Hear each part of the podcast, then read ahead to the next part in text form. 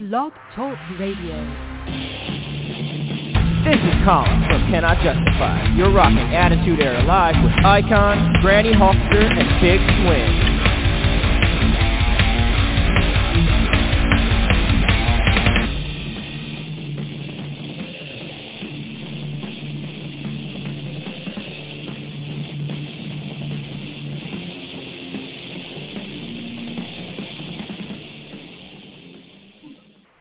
Good evening, everybody. If you hear that sound, you know what time it is. It's Monday night, Attitude Era Live Monday, and it is our official one-year anniversary.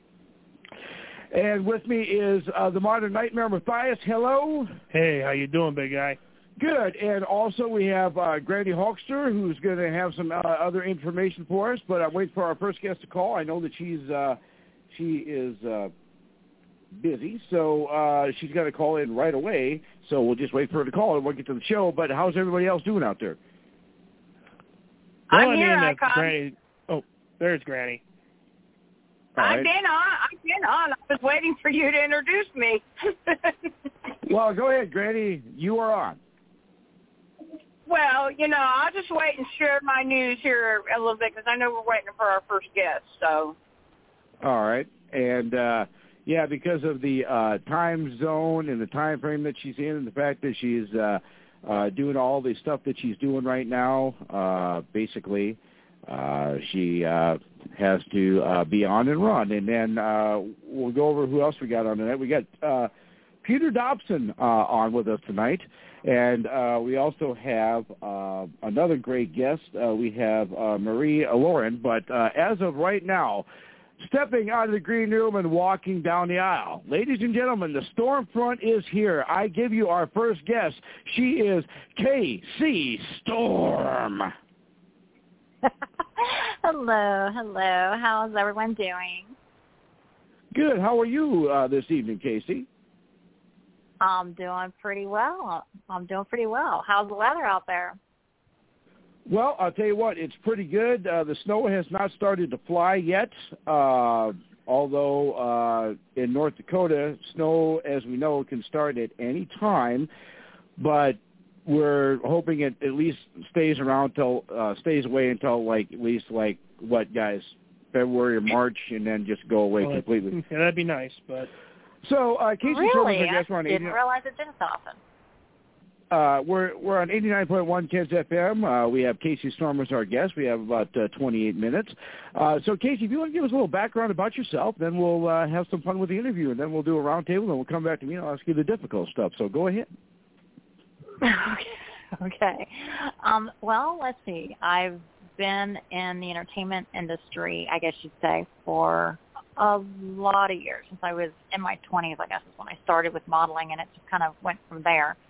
Um, prior to that, and even after, I worked as a what's called a um, hired gun for many for different various corporations. And I'm I don't know. Do y'all know what that is or no? Uh, if you want to elaborate in a PG sense, go ahead.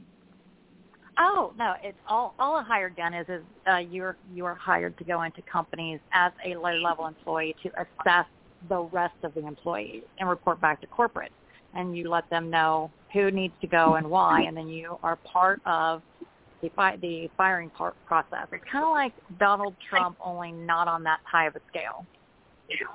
Or or kind of like So uh, kind of like a uh, kind of like a beautiful version of Undercover Boss, kind of. Kind of. I like your version. I like that much better, actually. Oh, Yeah. okay, that, so that's if- pretty much it. So if you get a, if you get a call from uh, anybody from Fargo, that a place I might work at, ha- and they want you to come in and uh, watch me at work, hang up on them, please. no Uh, so- problem. I will. so if you get I a call from- them that they have nothing to worry about. Okay, But, yeah. So um, if you get a yeah, call then- from anybody from Ken's FM or any other place I work at, just hang right up. Seven oh one is problem. the area I code. covered. I got you covered. So, So, yeah, and uh, then from, like I said, yeah. and then from there I went into various industries. Well, I want I want to talk to you more about this uh, hired gun thing. This is kind of cool, and then uh, we'll also talk about uh, uh, after we do the roundtable because I know that uh, people want to. Uh, my co-hosts want to talk a little bit more about the hired guns thing, and they want to help uh, you help them protect their jobs as well. But the when, when someone calls you and says, uh, "Hey, you know what? I need you to I need you to come in and." Uh, uh, check this uh, check this guy out or check these people out? Do they have you come for a week? Do they have you come for a couple days? Uh, how long do you usually get hired for something like that? Well, you actually work for a company, and um, what's called a uh, a headhunter. It's a com- the type of company, and they in turn employ you to go to various locations. So it, it doesn't matter. You could be there for a couple of weeks. You could be there for a couple of months. Um, case in point, um, I ended up I worked for um, Hustler for for quite some time um, for the corporate and in their stores. Um, I was very close friends with Larry Flynt and Teresa, and Larry's granddaughter, um, rest um, his granddaughter is a very close friend of mine still. And so I worked for them doing that with their employees. And they even sent me out to California to start assessing the stores out in California and the people that work there, from management all the way down to salespeople. And I went in as a salesperson um, and assessed everyone from the ground up. Well, I'll tell you what. You know, it'd be really cool if you could uh, if you could hook us up with Larry Flynt's granddaughter for uh, for an interview. That'd be really cool. Now, uh, I'm going to ask one more question, and we'll kind of do a roundtable. You know, when you mentioned this headhunter uh, headhunter thing, you know what I think uh, think of? I don't know if you guys have ever seen the movie Nine to Five uh, when uh, Jane Fonda is uh, hunting down Dabney Coleman, and then there's a scene and she shoots him, and all of a sudden his head is on the wall. That's what I think of when uh, you say headhunter. um, you know, I can think of a few heads I wouldn't mind mounting on my wall. I kind of Well, like I'll your idea what. on that one too. Well, I know that uh, if I don't stop calling you at two in the morning, I know that my head might end up here at your wall at some point. So that's why I haven't given you my address. Uh, but anyway, uh, uh, Casey Storm is our guest. And we love Casey here, but uh, we'll do a roundtable, then we'll come back to me. I'm going to ask you about uh, your other uh, sideline. But uh, Modern Nightmare Okay, Matthias, uh, Modern Nightmare Matthias, uh, I know that he's got a question for you, and I'm sure that uh, he'll tell you uh, that he doesn't want you to take any calls from his boss either. Uh, what do you got, Matthias? Go ahead. Well, first off, I want to welcome you onto the show. Uh, yes, you are talking Thanks, to the man Alan. from every woman's greatest dream and every man's worst nightmare, North Dakota's number one professional wrestler, two-time uh, current APW and EWI Diamond Champion, Matthias here. Um, I guess my main question to you, because from what I'm hearing, you've done plenty of stuff throughout your entire life, uh, livelihood. What is one of the most Mhm. interesting things you've ever been able to be a part of, whether it's in a certain industry, like a certain project, or like what, what's one of your most interesting uh, moments throughout your entire career so far? And you can't say this show because that'd be too easy. um, being a dom- being a dominant Fair enough. because I am I am a prof- I'm a professional dominant by trade. So Now, uh, are, Oh, would you are, are you are, are, are you able to? me. Well, no. Are you are you able try and keep to uh, elaborate on that in the PG sense? Yeah.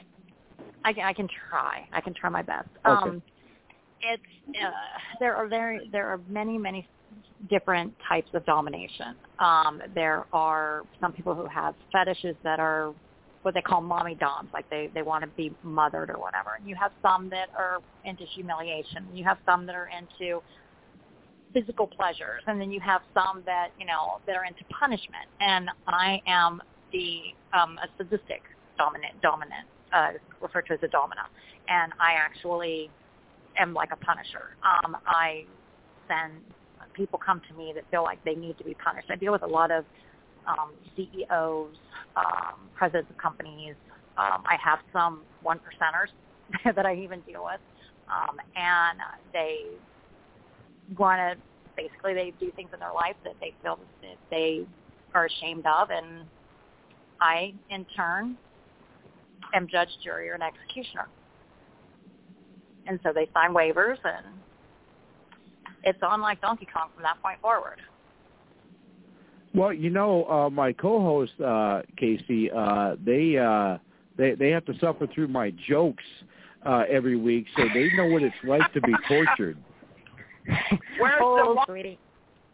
big swing? But uh, uh, yeah, I also well, work with a lot of you know, women um, who have been in, in abuse situations, and I teach them how to be dominant and more confident in their roles as females so that nobody can take advantage of them any longer and nobody can harm them. If anything, it's going to be the other way around.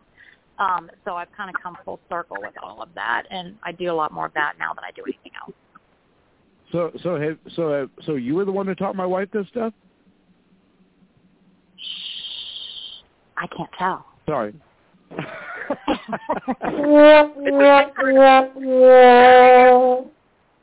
anyway, uh, I'll, I'll, t- I'll tell you what. Here's uh, I'm going to introduce you to uh, Granny Hulkster now. If you want to uh, talk about uh, a strong gal that does not take any guff from anybody, she would uh, Oh, she would be a, she would be a yeah she would be a perfect uh, uh, apprentice for you.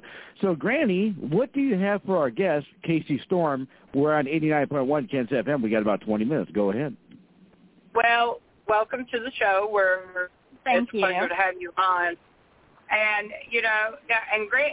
Icon is very right. I do not take grief from nobody because you know Good for you. love to go to professional wrestling matches, whether it's independent wrestling matches or, or whatever. But I have my own gimmick name, and because I holler at bad guys and bad women at wrestling shows, I'm not afraid to get in their face, talk smack to them. So, you know, what has been? So I guess my question to you is, what has been one of your most challenging experiences or jobs that you've ever had to maybe try to handle? Granny, she hasn't had me alone Um, yet. Icon, it, it, it, it probably comes down to the same to the same um the same job description, the same job line, um, which was my, when I first became a, a professional dominant, and I ran a couple of um, entities that were out in California, and um, they were very sadistic, I guess, for lack of a way. Um, one was in Miami. It was Miami Mean Girls, and then American Mean Girls was out in California. And now we have Las Vegas Mean Girls in, in Las Vegas, Nevada. Um, we would have to, um, I would have to have them sign waivers when when the submissives or uh, the people who, you know, wanted to, I guess, dabble on the dark side because they felt like they weren't worthy. Um, because we have um, sent people to the emergency room already.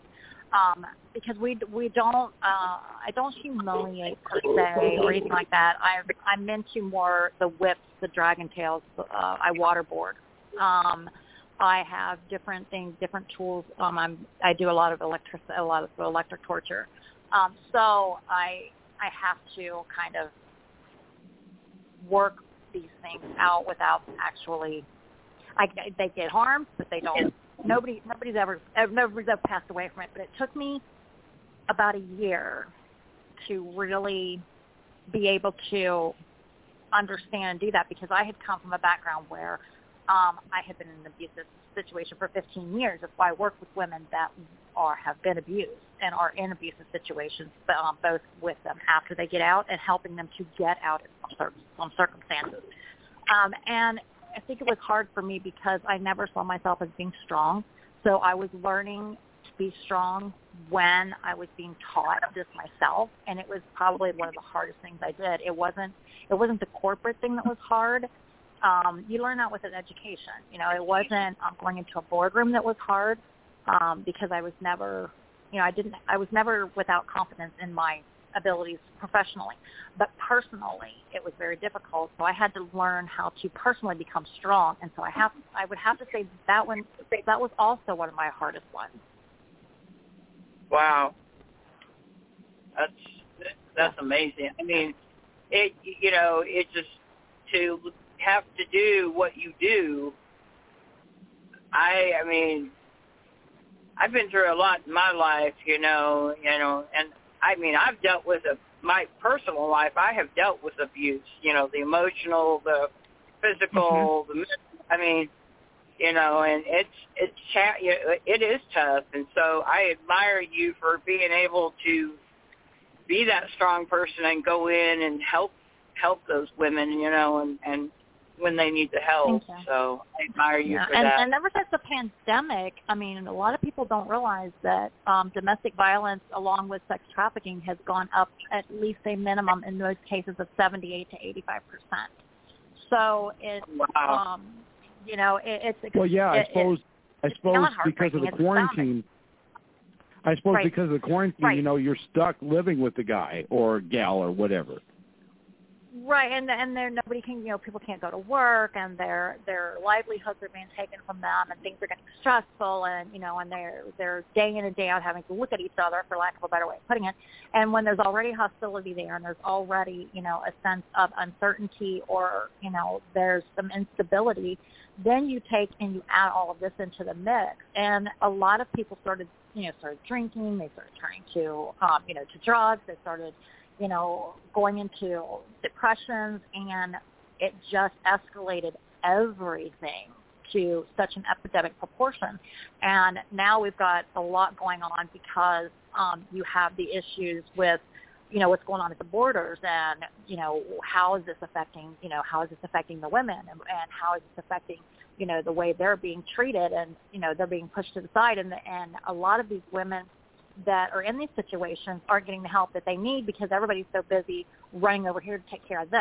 You know, so we have to step in. You know, those of us who are able have to be willing to say, okay, if this is what it takes, we're going to get a crew together and we're going to go get them out. So, you know, it, there's no the way I see it, there's just no option. That's awesome. Uh, we have Casey Storm as our guest here. We have about uh, 14 minutes. Now, uh, you know, uh, real quick about the uh, the domination thing, and then we'll uh, talk about uh, your other your other sideline. Uh, besides me, when I call you at two in the morning because I don't know what time zones are, have you ever really made a guy cry? All the time. Okay, so um, so I, I guess ask, uh, I answer.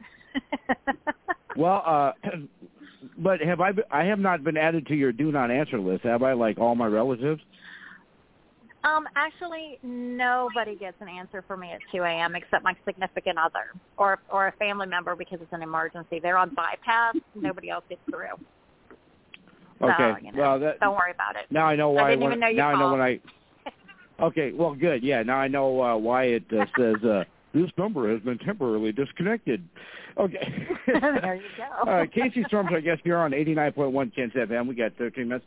Now, uh, you know, you mentioned uh, that uh, you uh, you're a proponent of uh, uh, trying to help stop domestic violence, and um, well, you know, and a lot of people don't may not realize, and correct me if I'm wrong, but domestic violence it could also not only be uh, the the guy to the gal, but the gal could could be uh, abusing Absolutely. the guy, correct? Yes, yes, And that if- is absolutely the case. And we deal with we we help both. And when I say women, I'm primarily talking about men. Most men don't need you to teach them self defense. Most men don't need you to teach them, you know, how to take care of themselves. I mean, some do, but most don't. But most women in these situations have no concept that they have a voice or that they can raise their hand or that they can defend themselves and that's why I guess I put it out in that manner. Um, but yes, absolutely. By all means. It it goes both ways and I have seen it go both ways. Just like there's a lot of um you know, men out there that have women that are are so um over the top, I guess you'd say, that they will do anything and everything to try and keep them from their children. I mean, and and there's a lot of men who who are having their rights interfered with just like women do. Um, you know, so it, it's a it's a two way street across the board. Everything from the, the the violence to using children as a weapon to you know I think about the only thing they aren't in is sex trafficked and hell they might be doing that too before it's over with. Um, and I don't mean that lightly. I mean it's just the way everything's going. if so if someone uh were is in that if one some of our fans that are listening uh, right now that might be in a relationship like that what advice would you give them uh where would you suggest they turn for help Oh, that's a tough one. Um, honestly, I would tell them to try and talk to somebody at their nearest women's center or a women's shelter. Um, but a lot of times you'd be surprised that there is a friend or there is a family member who can intervene in ways that you never even thought possible because you forget you have a voice. And so you don't, you don't out of fear, you don't reach out for help. You're, it's almost paralyzing some to, to a degree because it's emotional, it's mental, it's psychological, it's physical. So it, it covers all spectrum. And it's, like I said, it's almost debilitating to a point and you forget. So the first thing you need to do is remember that you are stronger than you think and you do have a voice and you can reach out and there will be people that will come to your aid and they will help. Um, I'm on, you know, I'm I can be reached on any of my social medias. Um, some of the girls in the adult industry, I've helped them um, with how they get caught up in things and they're, you know, they just need somebody to talk to or there's a lot of things going on that they don't understand and, and they don't, you know, they haven't been told everything that they needed to be, you know, needed to be told. So it, it's on all aspects, all walks of life. So there's always somebody um, who can help and start with your women's centers. And if you don't know, ask somebody, find somebody. We have there's some there is so much out there that that that a woman can you know look for to learn and learn learn the signals so that when you see somebody in help you recognize different you know different things that they may be doing or the way they may be acting and you you can sometimes intervene that way when they don't have a voice and they don't have the ability to do so and uh casey storms i guess you're on 89.1 Ken's fm we have nine minutes left with casey. Uh, i wish it were nine more years but uh so you know one other thing I, I like to go back to, uh, you know, uh, when uh, when you go to when you get uh, hired by a, a company to go in and uh, check out uh, like uh, certain workers or situations or whatever, how how what what kind of communication uh, do you have? Do they send you a list of what you're looking for, or do they say uh, we've heard this about this person? We want you to verify if you, this is you going find on. Out who your colleagues, yeah, you find out who your colleagues are going to be, so that when you go in, you you know the position you're going into. Um, Hustler's the best example I can give you. Um, I was in as an entry level salesperson, and I don't do sales at all, but um, I was a salesperson, but I knew that I had to not only assess the sales team, but I was looking at the assistant managers and managers as well. So as out in out in California, they all had to, um, you know, they all had to be be scrutinized and put under a microscope because there was so much going on out there. And you you, I tell everybody I didn't make a whole lot of friends in that job because you do have to get close to people. You do have to get to know people a little bit. And you're usually there on an average of, you know, anywhere from, you know, three or four weeks. Sometimes you're only there a few days, but very seldom. Usually you're there for a few weeks, you know, or a couple of months. And you do get to know people and it, it gets real, the waters get really, really murky. Um, so you, you just, I don't even know how to the best way I guess to explain it is, you just you take each individual job and you learn about it so that you can assess. And it's real easy to determine, okay, are, are these people working? Are they stealing? Are they giving, in some cases, you know, with Hustler, there were some, some of the toys for lack of a better way of putting it, that um, they had to be able to give descriptions on how they, to use these properly. They were giving bad information, and you know, to the degree that some of it could end up getting people hurt.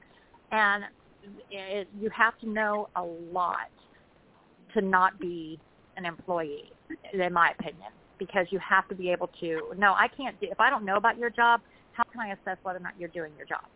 You have to know about a bunch of different titles, a bunch of different jobs and their descriptions all at once because you're nine times out of ten, you're not just assessing one position and one person. You're it's an entire staff. Uh, Casey Summers, I guess you're on. Uh, Casey Storm's our guest here on 89.1 Ken's FM, and uh, for those of you who listen to our regular show, uh, if you go to our Facebook page, Attitude Era, Monday Live Monday, like that, uh, go to 89.1 Ken's FM page, like that, uh, do a $10 a month donation uh, to Power the Tower. We'll get you an autograph from a past guest, current guest, or future guest. So uh, get your entries in now. Uh, we'll announce that later on when we're going to be doing those giveaways. But the other the other thing, Casey, I, I, just want to uh, basically thank you for all that you do and all that you stand for. But uh, like I say, if you ever get a call from a 701 number besides me, and I'll understand if you never answer the phone again, just don't. Uh, just send it to voicemail and then uh, forward it to me. Okay. oh, okay. I can do and that. So, I can do that. Right. And so so we can do this. Uh, if our fans want to check you out and see you, you got a Facebook, an Instagram, a YouTube, a Twitter, a Twitch, a TikTok. What do you got? well, I don't have TikTok because they banned me. So I, I know the don't feeling anymore. Yeah, you know, it's kind of sucks, huh? They, but I they banned me because my videos were just boring. They banned me because I put up a picture of somebody being dominated. They said I was inciting violence. Wow. I don't know. I know, right? I don't know. I don't get That's it. what- it was just a picture. That's that's But you know, that's hey, why I'll probably uh I'll, I'll definitely stop calling at two in the morning now. But anyway, uh what else you got? But uh, yeah, you I'm, got I'm no TikTok. I'm. I'm on. Yes, I am on. Um, Twitter is my main account that you will find me on, um, and it's at and it's Casey K A S as in Sam E Y underscore Storm S T O R M. That's my main, and then at Real Queen Casey is my domination, and those those two I'm on a lot. Um, I'm on Instagram, which is also at Casey K A S E Y underscore Storm S T O R M, and I also have links um, to various sites that I'm on. Like I have on OnlyFans, um, which is for domination. I also have Unfiltrd, um, which is on my Twitter page. You can find that, and that is ran by um, my girlfriend Stephanie um, Matto. She's from 90 Day Fiance, um, and she's got a site, and it's great. It's got everything from adult to mainstream to workouts. To, I mean, you name it, and it's on there. It's, it's just awesome. And then I do have Facebook. I have a Facebook fan page, um, official Casey Storm, and then Ms. MZ Casey Storm. So uh, any of those I'm on. Um, Snapchat, I Snapchat. I don't do, don't do too much of Snapchat. I haven't been able to figure out Snapchat. You, you, you know what? You can call me at 2 a.m. if you can help me figure out how to navigate Snapchat. I I can help you with Snapchat. I can help you do okay. that. Okay. Then you then you can call me at 2 a.m. if you need to. Okay, hey you guys, it it it it's recorded. You heard her say I can call her one time to teach. and uh you know, uh one thing uh one thing Casey, uh, I'll understand if you don't want to answer this question, but there is one picture. It's uh there all the pictures you are beautiful, of course, but the most beautiful picture that you have on your fan po- Facebook page, your fan page, is you're standing in front of the American flag and you're wearing like this uh this like they they look like jewels or crystals or something, and you have like a mask on. Do you know what I'm talking about? Yes. Yes. Yes. That's Uh, just it was it was just an um, uh, the photo that that I had. I put the background. I made I imposed the background onto that onto the regular photo. Uh, I'm, I'm just kind of curious. That that looked like uh, that that outfit cost like five, six, seven, eight, maybe nine thousand dollars or something like that with all the crystals and jewels on it. No, no, not at all. um, the the the head the headdress was seventy. The uh, face mask was thirty, and the dress itself was three fifty. Awesome. Well, I'll tell you what, Casey. Uh, I do want to thank you for uh, joining us tonight. You have been so wonderful, and uh, I'll, uh, I'll I'll always think twice from now on if uh, I um, if I call at the wrong time.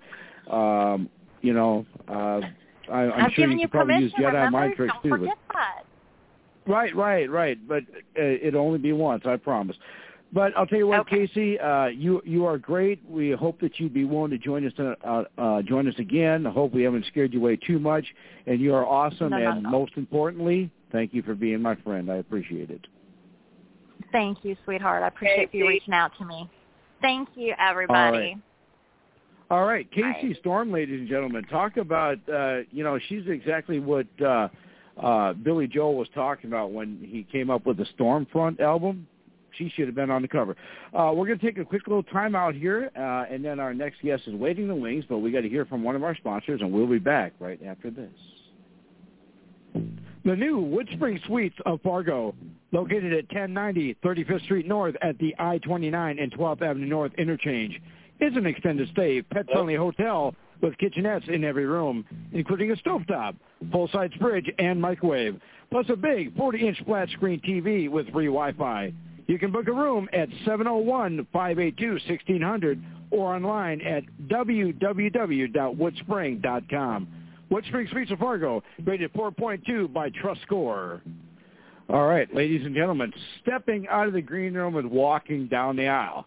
The greatest actor to ever play Elvis twice.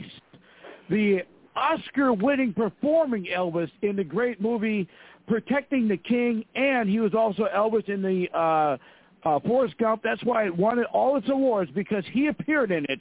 Ladies and gentlemen, I give you my hero. He is Peter Dobson. Hey, good evening, Icon. How are, how are you, man? Good. What's up, bud? Greetings from uh, gr- greetings from crazy Los Angeles, pal. Good to hear you. All right, if you, yeah, if you want to do that quick little liner, then uh, we'll have some fun with the interview. Go ahead. Oh yeah, the liner. Right, right, right. Okay, so uh, hey, this is Peter Dobson. You're listening to Attitude Era Monday, live Monday on 89.1 Ken's FM with your host, the icon, the big swing, Granny Huskler, and the modern nightmare, Matthias. It's actually All right. Hulkster. Did I say it right? It's Well, it's okay. Well, well, well. See, here's what I do, uh, Peter. I usually just uh, after you say the icon, I just edit every. No, I don't do that. I don't do that. Uh, Peter Dobson's our guest here, and we're on 89.1 Ken's FM. We got 45 minutes here with uh, Mr. Dobson because we have a lot of stuff to. Uh, we got a lot of stuff to fill in. So, uh, first off, uh, you as I mentioned to you at the beginning, uh, you have well, actually, you have played Elvis quite a few times, uh, but you you you played him in Forrest Gump, uh, and you also played him in Protecting the King. What is it like looking like Elvis? Because I look like Mick Foley, so you know I don't. I'm not as lucky as you, but I want to know what is it like the fact that you do look like Elvis. Uh, uh, well, look, look. Um, I was going to say make a long story short, but 45 minutes. Oh my God! Oh, hope hope I hope I can keep your uh, listeners in tune here. Um, I kind of it all came uh, through through uh, director Robert Zemeckis years and years ago. Uh, we we did a very short-lived show, uh, a little ahead of its time. It was called Johnny Bago, and basically the show that Bob wrote along with uh, a guy named uh, Peter Seaman and Jeffrey Price. These are the guys who wrote Who Framed Roger Rabbit and E.T. and Frank Marshall, who did Raiders of the Lost Ark. So it was this really incredible team of talent. Decided uh, for the uh, 1993 or 94 se- season of television to write this this one-hour comedy called Johnny Bago about this mob guy uh, who steals a Winnebago. He's on the lam uh, and goes basically from state to state uh, causing havoc. And one of the episodes we did Kind of sounds like this uh, show. it- well, basically, buddy, uh, south of you, one of the episodes took place in South Dakota, and uh, the character I played, Johnny Bago, was out there, and he's he finds this old camera, and he starts taking pictures outside in the woods, and he hears kind of this this shuffle, and uh, he turns really quick. The camera goes off, and uh, when he goes back to the trailer, he. Uh, you know, he he pulls the things out. It's one of those Instamatic camera. He starts pulling the pictures out, waits for them to develop, and and one of these pictures catches his eye, and as it as it starts getting clearer and clearer, he sees that this this this figure. He thinks it's Bigfoot, Bigfoot at first because it's that very famous picture of Bigfoot with his arms out, you know, walking in the woods. So right. he thinks he captured Bigfoot, but as the picture goes picture uh, goes bigger and bigger, turns out the thing's wearing glasses, and uh, and as it glow gets even more clear, it turns out it turns out it's Elvis Presley living in a trailer park. so and uh, it, and so the the, the episode uh, went episode is called Spotting Elvis. Yeah, you're right. It was called Spotting Elvis, man. And uh, so it turns out that Elvis was living in the trailer park uh, incognito and, uh, you know, staged his own death. And my character talked him into being the king again and wanted to teach him how to be Elvis. And so we did this whole spoof. Uh, so that was the premise of the, that particular episode. It was a very funny show. Uh, after uh, eight or nine episodes, uh, the show was too expensive to to uh, produce. Bob wanted to take the show on the road, and uh, CBS wanted to keep it uh, strictly in Los Angeles. now, keep in mind, Well, Mexico was now, still a if- big deal in those days. And Well, if you uh, would have went to North Dakota instead of South Dakota, you'd probably still be doing that show exactly. because you would have ran So, you would uh, ran into me at the trailer park. yeah, could have because of the whole episode about Icon. Right. So anyway, the, the, it did work out. They they they they scratched this show. Bob uh, moved on. He he had this story he was working on in development called Forrest Gump, and uh, uh, his office called only about a month after the show was canceled. I thought they were calling to let me know that maybe HBO uh, picked it up or something. I didn't know what I was holding for. They said, "Please hold. We have Robert Zemeckis on the phone," and I I thought it was going to be the show being picked up. I thought he was calling me with good news. And he's like, "Hey, Dobson, how you been?" I'm like, "Well, uh, I'm unemployed, man. How you been?" and uh, he goes, he, he said, "Look, the, the Johnny Bago. we- Well, let's just forget that. We're, we've all moved on from. It was a great run, but uh, I, I'm calling because I'm working on this film from a book uh, called Forrest Gump, and there's this little cameo of Elvis in, it. And uh, would you be interested in doing it?" Of course, being unemployed at the time, I, I said absolutely. So uh, they uh, they had me come in, and, and and even though I knew Bob well, there was a couple other people. I had to go in their room and sing Hound Dog and all that, and and then uh, that was that. And the next thing I knew, a couple of months uh, went by, and uh, they called me and said they're in production, and I flew. They flew me out to to North Carolina, and I did that. I did that scene, um, and that's how that all came about. No one had any idea that movie was going to be big. Uh, they they were it was financially troubled. Bob and Tom Hanks had to shell out a million dollars a piece of their own money because Paramount stopped financing it. They were over budget, uh, so they financed it themselves, which turned out to be one of Tom Hanks' most brilliant moves. And then, uh, you know, when the movie came out, the the movie turned into a bit of a phenomena, and uh, they certainly made their money back. Well, I'll tell you And- what. Now you yeah. guys know. Now you guys know because Peter Dobson is why Forrest Gump won six Oscars. If he would not have been in that movie, Oh yeah, he right. wouldn't have won six Oscars. It's true.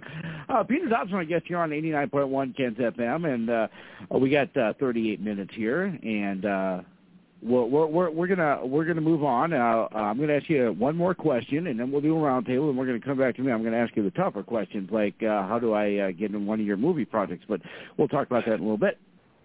Uh, now, uh, there's one thing, uh, guys and, and gals out there. I bet you did not know one other thing about Mr. Dobson. He also played a famous baseball player. He also played Joe DiMaggio uh, at That's one right. time in his career. And the movie Norma Jean and uh, Marilyn, he played Joe DiMaggio. And as a matter of fact, I have that movie uh, recorded off a TV. Uh, tell us, what was it like playing Joe DiMaggio?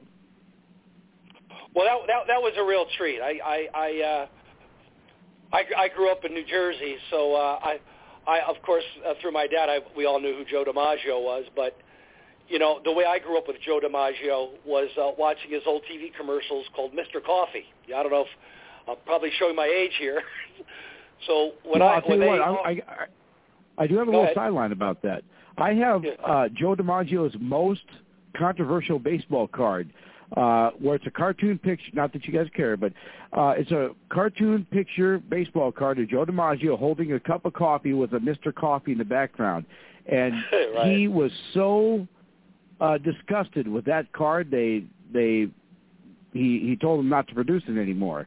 I happen Oh, to wow. have that Probably that card, but yeah, uh, and uh, I I think if you want to buy it, uh, give me a call. Uh, I'm looking to buy a house, so we'll talk. Uh, so go ahead. Uh, I'm sorry, I didn't mean to interrupt you there, Pete. Go No, ahead. no, that that that's fine, man. That's that that's wild. I didn't know that, but that that that's how I knew Joe DiMaggio.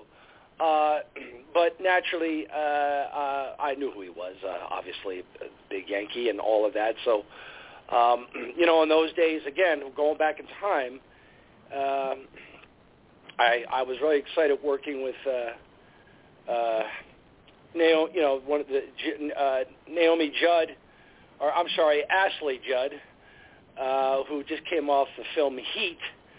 Uh, there's a story behind that one too, but uh, I, I was really excited to work with her and and uh, get to portray uh, Joe in that in that film. I, I don't think they showed him in the best of lights, but uh, uh, regardless, it was a, a memory uh, that I'll never forget. Uh, you know, uh, again, they, I, I didn't get in the baseball field. It was more about the Marilyn Monroe's personal relationship with Joe DiMaggio, which wasn't all roses, according to this film.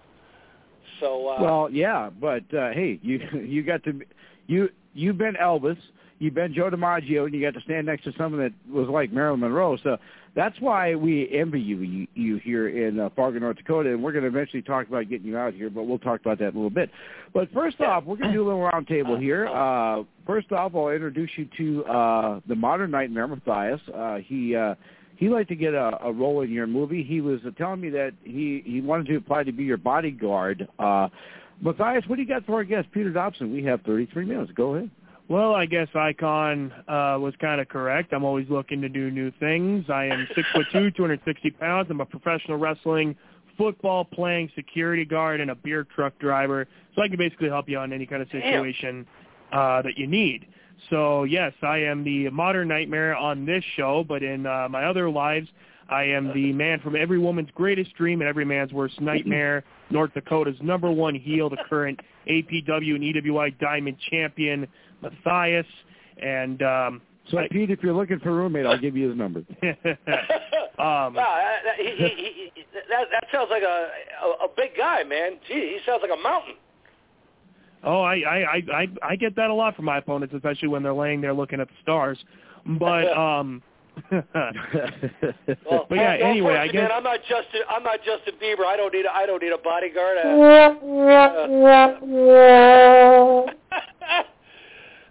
you know, I was waiting uh, for that.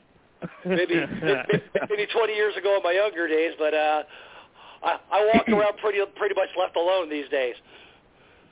Makes sense. All right, so my main question probably would be to you, and I kind of asked this to our Yeah. first guest because I've been kind of I've been kind of busy, so I haven't really been able to do any really difficult questions. So I'll let Icon do those. Uh, what was one of your most uh, entertaining projects you've ever been a part of? I know, as uh, Icon mentioned, you were Joe DiMaggio. You've been Elvis and all this kind of stuff. What was one of your more uh, fun kind of projects? Not because of like money or anything, but like just because of entertainment wise. and you can't say that show because this would be too that'd be too easy. oh no! Oh geez, you, you stole my answer, man.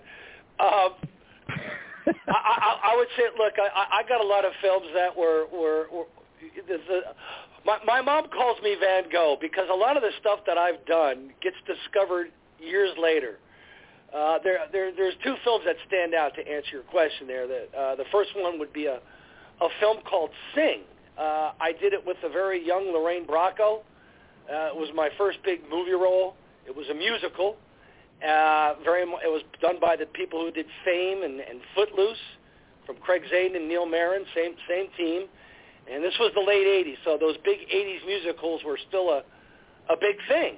And uh, so, you know, learning how to dance and, and doing all that uh, uh, was naturally a big thrill. I uh, back in those days, we we had to do screen test. Uh, so there there was a lot a lot of elements to getting that role. I worked my little young ass off to to do it with dance lessons every day, and and really had to walk into a room which was like a movie in itself with all the execs from Columbia there, and I had to dance in front of these people, uh, and then do a screen test. Uh, and that's where I first met Lorraine Bracco. Now she made this film right before she made Goodfellas. Goodfellas wasn't even a thought yet. She played the school teacher, and uh, so you were her inspiration then. So that movie was was an absolute blast, and uh, it's you know it's it's got a kind of a cult following now, and and I, I and the second one, which was a, a big thrill, was a movie called The Frighteners that I did with uh, with Peter Jackson, and and Peter was not known in America yet. He he had his his he did a lot of smaller uh, independent horror films like Meet the Feebles and all of that. And Heavenly Creatures was was big in Europe, uh, but no one really saw it here. But there was elements of this guy's genius very early on, and again, this goes back to kind of Robert Zemeckis. I kind of got in Robert Zemeckis' wheelhouse after Forrest Gump, and he uh, Zemeckis was a huge horror fan, and and uh, he he had recommended to Peter Jackson that he meets this crazy Peter Dobson, a guy who just played Elvis for him.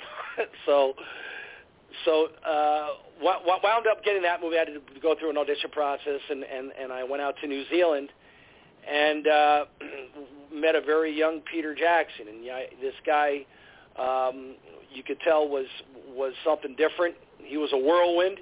He was like a kid in a sandbox with his own studio called Wingnut Studios, where they were kind of ahead of the game with special effects. This was back in the mid '90s, and I, I, I knew I was involved with something. I couldn't quite put my finger on this guy's genius, but I knew he was up to something. And and uh, I re- I remember when after we wrapped the part the the movie, uh, Peter and his wife Fran Walsh had a little party, and I saw all these books, Lord of the Rings books, on his on his table hmm. there, and I said, "What's up with the Lord of the Rings?" And he goes, "Well, that's something I have in my wheelhouse. I'm going to do a movie after this called King. Kong. I'm going to do a remake of King Kong."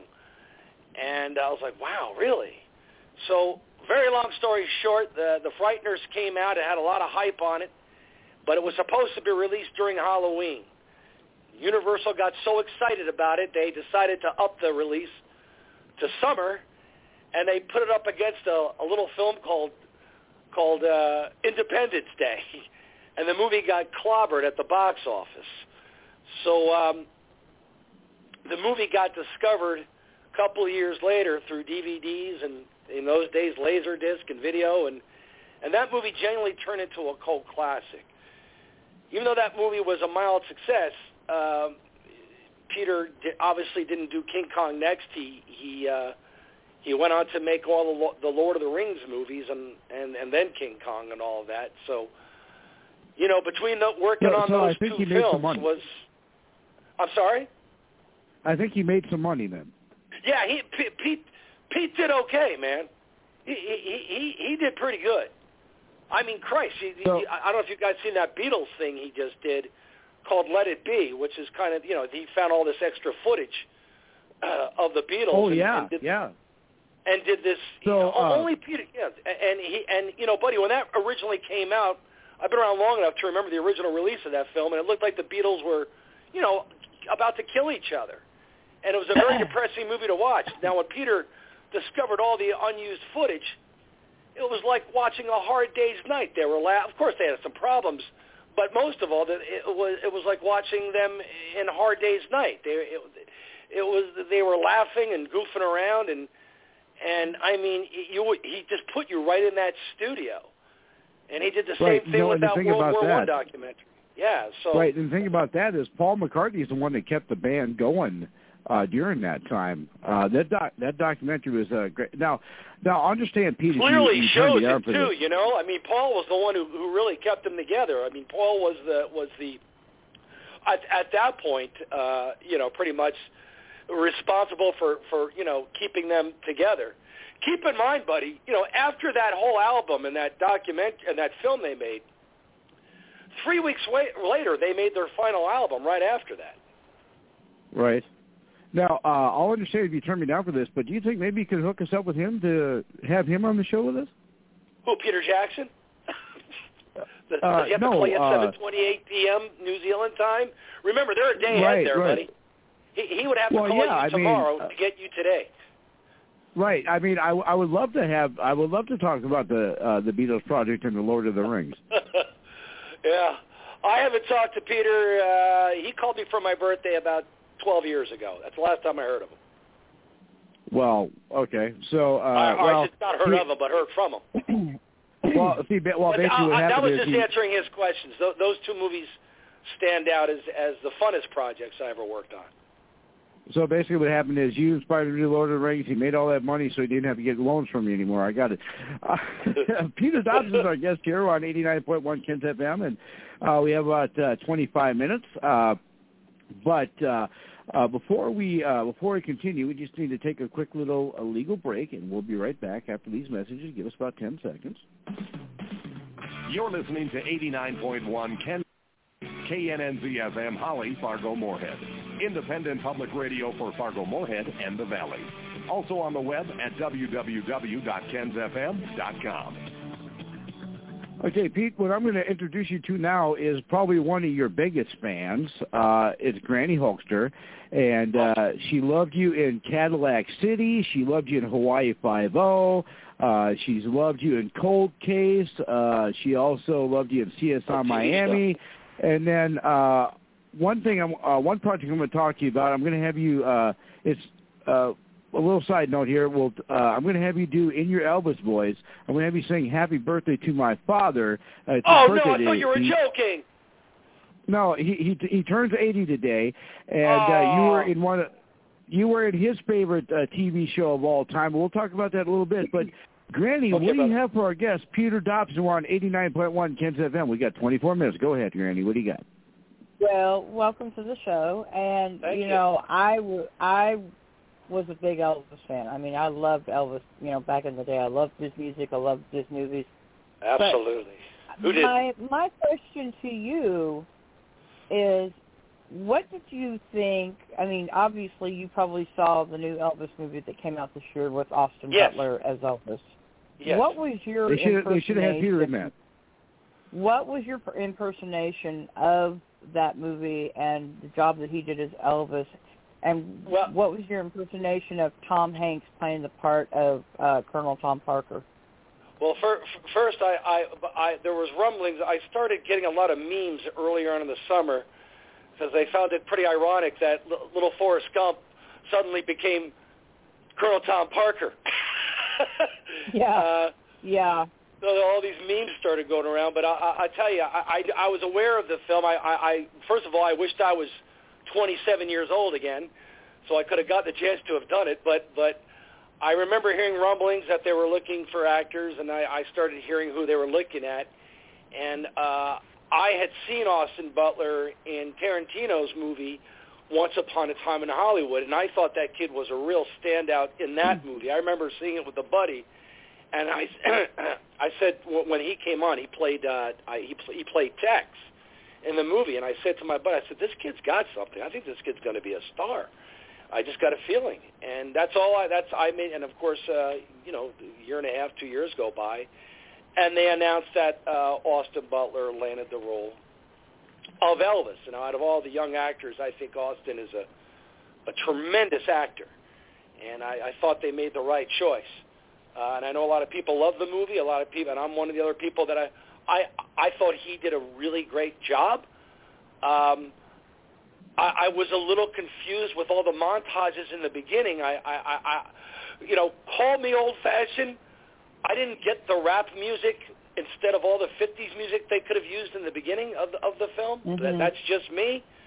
Um, yeah, I, I so I thought Austin when when they slowed down the movie and by the time they got to the 68 comeback special, I thought Austin nailed it.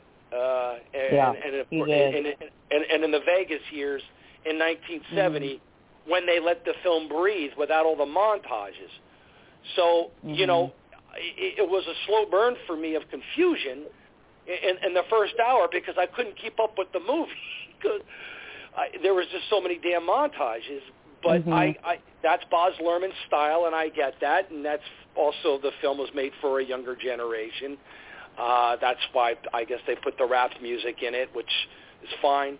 but ultimately, I thought the kid Austin Butler uh, did an amazing job, and uh, um, he did. He, uh, he, I mean, he crushed it, and uh, certainly it was great to see a whole new generation of people, um, you know, discover it and, and, and see the film. I, I think the kid will probably get nominated for it. Yeah, I absolutely loved it. I told my husband, I said I could go back and watch it, to watch it again because I Right. really loved it, and I just the whole thing was just absolutely amazing. And Yeah. I guess, and I should, I knew, I knew I should have taken tissues, especially when he was singing Unchained Melody. Yeah, because that's boy, one yeah, of that, that that, is that, that that's like one of my favorite songs, anyways. And I love Uh-huh. Unchained Melody. I Well, I I'm tell about you to that- shock you. I, I still think the best Elvis movie ever made about Elvis Protecting the King. is, is, is Kurt Russell from Mhm. 1979. There was a Yeah. TV movie. It was a two-parter. yeah, Kurt Russell Yeah. had played Elvis Presley. That was a real tradition. I traditional remember story. that. If you remember, they really told the story Yep. of Elvis going into Yeah. Sun Records and you know coming Mhm. apart, you know coming along. That's all right, Mama, by accident, out of Mhm. nerves because the the music they were singing really wasn't working for Sam Phillips, which is all a true Mhm. story, and it's known as the Big Bang of rock and roll. And of course, Sam Yep. Phillips, when he heard him sing "That's All Right, Mama," he goes, "What are you guys doing?" He's like, "Well, we're just fooling around. We're we're, we're just kidding around, man." And and and uh, and and Phillips said, "No, no, no. That's kind of what we're looking for here. Let's let's lay that down." And I was Yeah. hoping to see that part in the new Elvis movie, which they Mhm. grazed over very quickly, and I was like, "Damn, I wish they had shown that whole kind of creation in the movie." Mhm. But um, again, in terms of Austin Butler playing him, yeah, he was great. Everybody seems to love the movie, and for good reason. Uh, uh, but I thought Kurt, I thought just just being a little bit of a critic, I, I, I think Kurt Russell still does him best. That that's that's me. Oh yeah. That, that's oh my yeah. opinion. Well, you're right. You're right. I mean, I remember that when Kurt Russell played him, and you're you're right. I mean, that was an amazing movie as well. So. Yeah, long time ago. So, but you know, look, it, it, this movie was designed for a whole new generation, and and uh, you know, Baz Luhrmann certainly uh, pulled that off. I mean, they put a lot of press in it, and uh, you know, uh, the, the trail. I remember seeing the trailer for the first time. I was like, wow, this thing looks amazing. And uh, and it pretty much was, man. Like I said, that movie for me came to life when they slowed the pace down without all the montages and just concentrated on the music and the singing.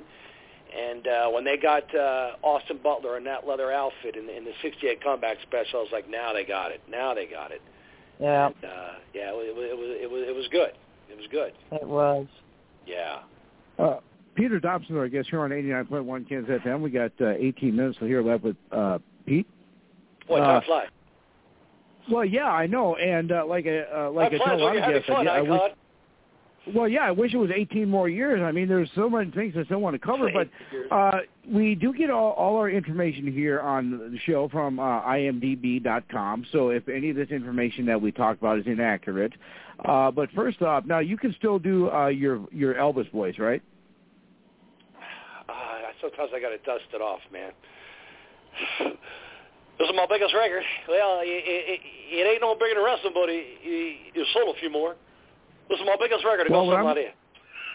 What I want you to do, if you would, uh, I'll understand if you turn me down. Like I said, my my my dad turns 80 years old today, and I like you to sing "Happy, Happy birthday in to your, your father. voice. Oh, that's great. Happy birthday to your dad, It- it- Icon. Hey, isn't Yeah, your dad a is vet too? Icon? Yes, he yes Uh, he is. thank you for he, your He served his country. He Mr. served his country during Vietnam and uh, Wow. during the uh, Gulf War. Uh, God bless but your what dad, I like man. to do, what I'd like to do is have you sing "Happy Birthday" to Homer, and that's my dad. Uh, Because uh, yeah, you starred in uh, one of his uh, favorite shows, "The Adventures of Brisco County Jr." boy, you're bringing boy, you're bringing up some abstract stuff, man. Yes, All right, I did. so I- I'll, I'll do I'll do a countdown for you from five, and I'll have you do the happy birthday, and then uh, what's his name? uh, my dad is list Homer. That's his nickname. His real name is uh, Jerry, but uh, Okay. uh, uh, Jerry. happy birthday to Homer is great, and I know he's listening right now. So I'll give you a countdown, then we'll do that, then we'll come back to you. I'm going to ask you the more difficult questions. So here we go. Ready? Five, All right, man. four, Oh, three, two, one.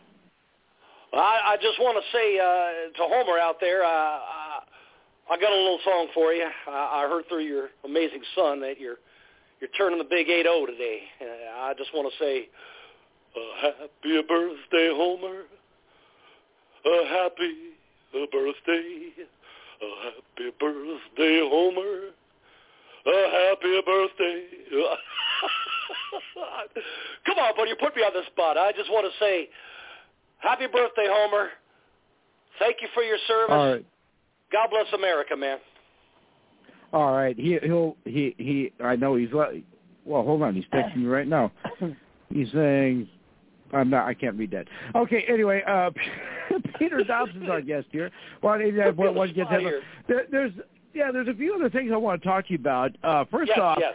uh, you you also made a, a cameo appearance in one of my all time favorite movies. Of course, every movie that you've been in is my favorite. But uh, you were in La Bamba. You made a cameo appearance in that. That was the first time I ever stepped on camera. That was by accident. Uh, yeah, there was uh, back in the days when I used to do extra work. That's that's what we did when we came out here. Aside from auditioning, you did, did a lot of extra work, and uh, uh, the director, um, God bless his soul, and uh, boy, uh, boy, um, um, I can't believe I'm forgetting his name. Big director, Jesus.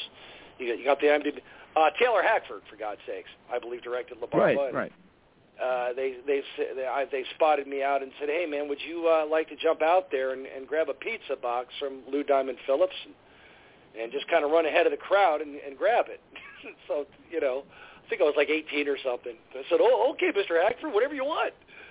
And uh, that, and that's uh, didn't you get to uh, didn't you get to be on stage with Lou Diamond Phillips because of that role too? So yeah, so so that was my first uh, first time I ever stepped on camera. It's a little silent bit. If you ever watched the movie, when Ritchie Valens delivers pizza to the house, the first kid out there to grab that pizza was was me.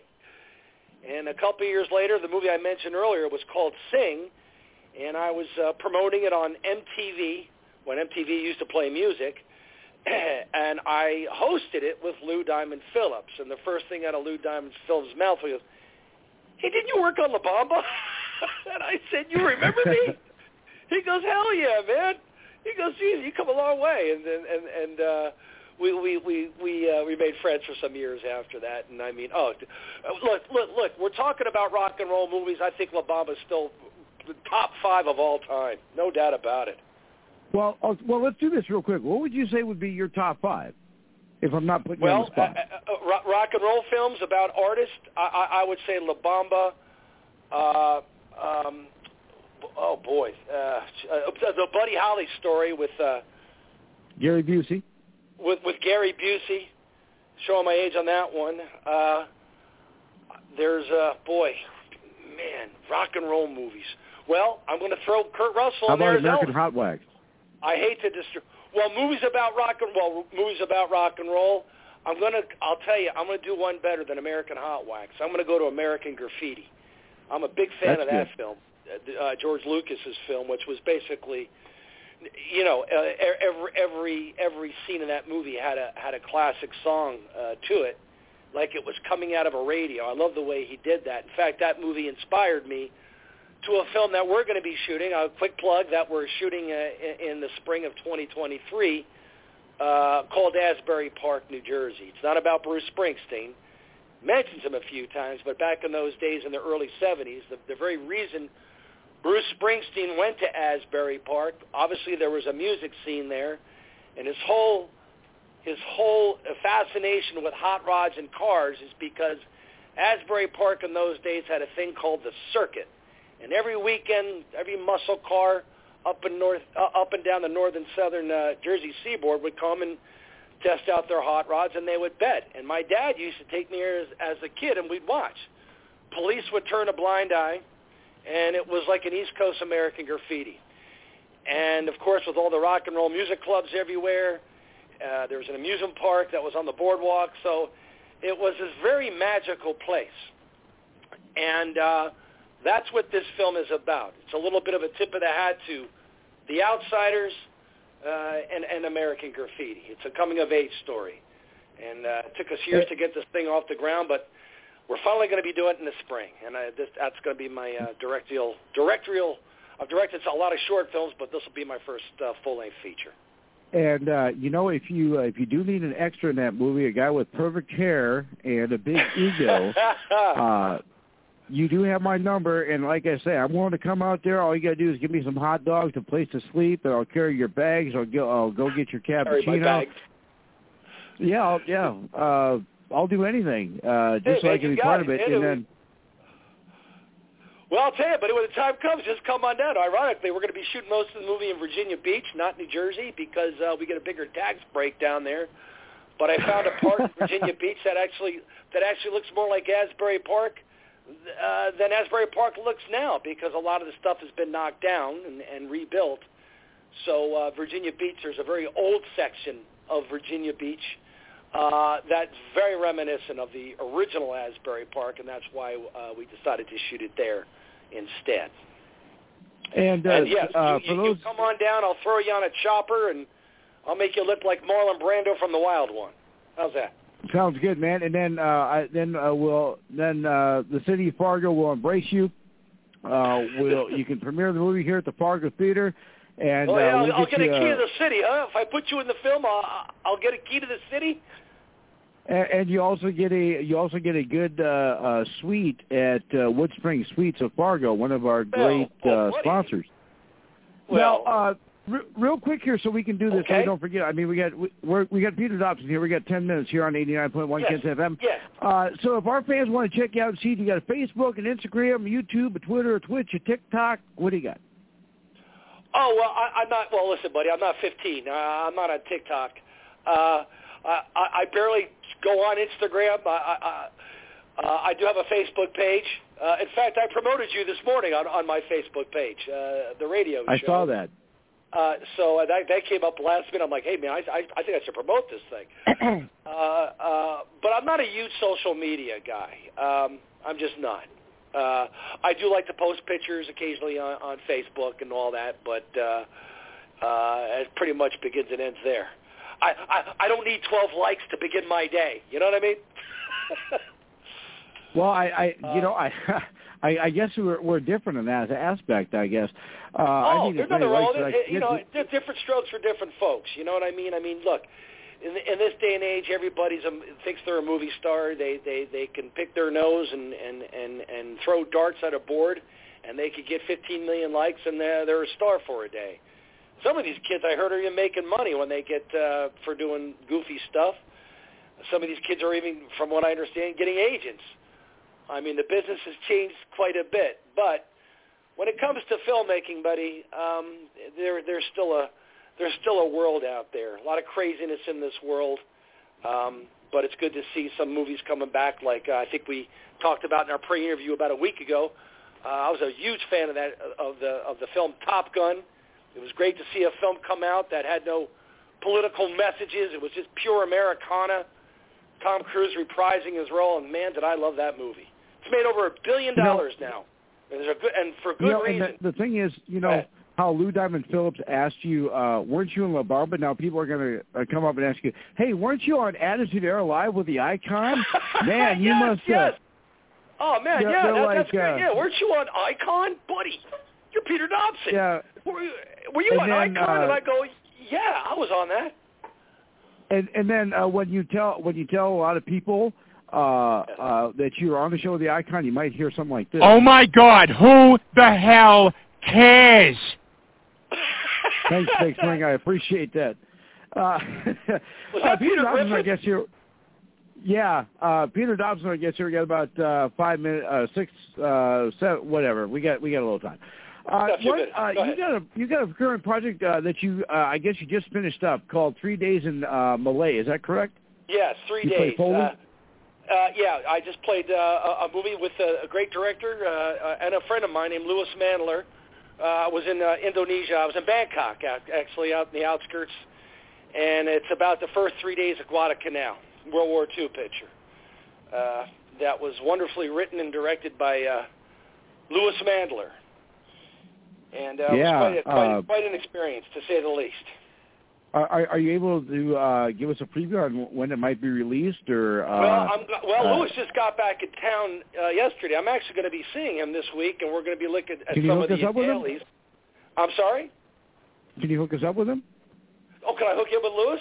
I could probably have Lewis. Yeah. Uh, I could probably. Yeah, you know what, buddy? I think I could probably make that happen. Now, if you know who Louis Mandylor is, uh, wonderfully talented guy. He's a good friend of ours. There's an, another my producing partner named Mark Klebanoff, and Lewis have, have been making films on our own for for some time. Uh, but Saban Entertainment let let Louis roll with this film. As as wonderful and a brilliant actor as he is, I think Louis Mandylor might be the next the next Sam Peckinpah. We made something that was very old school. It was we shot a lot of it practical, which means not much special effects. We did it for real. Uh, and uh, I, I I was amazed on on how uh, on it he was as a director. Uh, it's called Three You know- Days. Probably uh, comes out uh, sometime in 2023. I'm not sure about the dates yet. And, and I'll Yeah, tell you who's I- I- surprisingly good in this movie is a UFC fighter named Cowboy. Cowboy Cerrone is also in it, and he's and he's he's fabulous in it, man. He's he, he's great. You know, because I, I definitely, I definitely, uh, I, you know, I definitely, uh, And Rampage, he's Uh, in it too. yeah. Sorry. yeah, I definitely heard of Lewis Mandylor. I mean, he, I, I believe he was in every uh inception of CSI, if I'm not mistaken. Yes, So, he was. uh, he did all, and, uh, yeah. That, that's kind of an actor's that, that's kind of an actor's guidebook to do all the CI, CSI Miami, CSI New York, CSI New Orleans. Those things keep you employed for a little bit. Or, but uh, he's, uh, cur- or, he's uh, currently in a film or- called The Offer, and he plays Mickey Cohen uh, in the movie that's playing on Paramount Television right now, and he's he's he's superb in it. In fact, I talked to Louis earlier today on the phone, tell him how to what a great job he did. I just watched this film last week for the first time, and uh, he just wrapping up the um, my big fat Greek wedding. He just did the third installment uh, out there in Greece uh, and now he's in now he's uh, in editing with the film that we just did called Three Days. Uh, Peter Dobson's our guest here. We got uh, we got about uh, four minutes. Yeah, I mean, uh, Yes, you know, the the best things you can do for your career is either be in every single uh, version of CSI or be in a movie with uh, Kevin Bacon. Uh, you know that ten Right. degrees of Kevin Bacon. Yes, uh, you yes. haven't been in a movie with Kevin Bacon, have you? No, but there, you know, you know that game. Everybody know. Like I told you, uh, the top end of this interview, the very first movie I did, starring role, was a film called Sing, and it was written and produced by the same people who did Footloose. That was well, their there film you go. they did So right there's after your to Footloose. Kevin Bacon. So that, that's my go. association with Kevin Bacon. And uh, for our fans that are listening, you know, if you uh, you go to 89, uh, 89.1 Ken's FM page like that, go to Attitude Era Live Monday, Live Monday like that, do a $10 a month Power of the Tower. We'll get you qualified to win an autograph picture from a past guest, current guest, and future guest. And uh, Pete has uh, been uh, nice enough to send us those, and I do appreciate that, Pete. And uh, uh, way, most importantly, most importantly, I uh, you know we we don't hang up yet. We got because you'll probably never let me call you again, but uh, we uh, we got about uh, three minutes here. But true. most importantly, Pete, I, I do want to thank you Yeah, most uh, importantly for being a friend, buddy, because you are awesome and you are great. We are pals, I, I buddy. can't- Buddy, we're pals. We're go. pals for life now, and, and I can't wait to come out to to North Dakota. I, like I told you a couple of weeks ago when we talked on the phone, I've been to South Dakota, uh, but uh, uh, but I've never been to North Dakota, uh, and I, that'll be next. Well, I'll tell you what. If you you come out here, I'll make sure that uh, your uh, your hotel accommodations are taken care of. You won't have to worry about that. We'll definitely get that well, in that case, I'll be out there tomorrow night. Let you say so. There, there you go. Uh, and uh, Thank you, but I appreciate Uh, that. Well, and uh, Peter Dobson, our guest here. We got about uh, two minutes here, and uh, real quick here, Pete. Uh, Yes. You know, we Yes. talked about uh, your current project. Uh, is there any other project that you're working on or going to be working on that you uh, want to tell Well, us about? Well, between Asbury Park, uh, uh, we're, we're going to be prepping for uh, Asbury Park uh, uh, in, in a couple of months, so uh, I'm looking forward to jumping into that movie uh, very much. Um, I, I put my whole life into it, man, and it's going to be fun to step behind the camera. I, I, get a great, a great, uh, great satisfaction uh, directing, which I've been doing now for a good eight, eight or nine years. Uh, I got a short film that's currently touring the country called White Mule. That's a tip of the hat to, to Smokey and the Bandit. You can go to White Mule Facebook page and watch the short film. Uh, like I said, it's kind of a cross between Smokey and the Bandit and the Twilight Zone. It's a ve- Very fun movie to watch. A lot of good music in it too. And uh, you have a uh, real quick here. You have a production company too. What is the name of that? It's called Thunder Alley Productions. I, I wanted And, to uh, use Thunder Road based on not based on the Springsteen song, but based on the Robert Mitchum movie, which I love, called Thunder Road. Uh, but that was already taken, so I, I, I when I, I had to have a production company to start pumping out these short musical films that I've been doing, and uh, someone said, "Well, what about Thunder Alley?" I said, "What about it, man?" I said, "That's a great title. I never thought of that one, Thunder Alley." I just cause one thing we don't get in L.A. is much rain, so uh, I went with Thunder Alley, and uh, it's it just stuck ever since. And uh, we're pumping And, out uh, some, like- some really cool stuff. And and I and I am I I am true to my word, Pete. Like I say, I, I will come out and work. You know, you put your heart and soul in this project. I'll come out work for free, and when the when the uh, when the uh, film uh, overtakes uh, Titanic, uh, which it will in the uh, box office uh, amounts, Yeah. then you can pay me. Okay. Uh, I, I love you, Pete. You're awesome. Thank you Thank for taking time out of your schedule tonight. And uh, Hey, my pleasure, you, man. and, hey, uh, and, and happy well, birthday to your dad again, man. I'm sorry I screwed up that song, man, but but uh next time, man. I, I, here's to 80 more for your dad. Uh, your dad's awesome. God Thanks, bless. bud. We love you. Take care. Yep. Okay, brother. You too, man. Bye bye. All right. All right. Peter Dobson, ladies and gentlemen. Hey, uh, that was a great interview, uh, and I, I think I might finally get a, a starting moving role, or maybe not. Uh, we're going to go to our guests here after we hear uh, these messages from our sponsor. Uh, give us about uh, 30 seconds, and we will be back right after we hear these messages. As you know, 89.1 Ken's FM is funded through donations by our listeners and sponsorships from area businesses. If your business would like to sponsor Ken's FM and reach thousands of young adults and college students every day, contact us at 218-585-3067 or at info at kensfm.com. Any one of us can help you get your sponsorship started. We have many packages available to fit your budget. So contact us today at 218-585-3067 or at info at kensfm.com. And thanks for listening to 89.1 Kens FM. Ladies and gentlemen, stepping out of the green room and walking down the aisle, the moment you've all been waiting for. She is here tonight. Finally. Ladies and gentlemen, I give you, it's going to be a scream, baby. She is Marie Laurin. Hey, this is Marie Laurin, and you're listening to the Attitude Era Monday Live Monday on 89.1 Ken's FM with your host, the icon, the big swing, Granny Oxter, and the modern nightmare Matthias. Hey, Good and you guys evening. noticed she, you guys noticed she brought her beautiful accent with her today too. Did you guys catch that? That's right. I Oh, still yeah. got the accent. All right, we're uh, we have Marie Laurin with us. We have uh, 38 minutes here with uh, Laura, give or take, uh, depending on if uh, she hangs up on us or not. But we'll go with it. Uh, first off, if you want to give us a little background about yourself, uh, then we'll uh, have fun with the interview. Go ahead.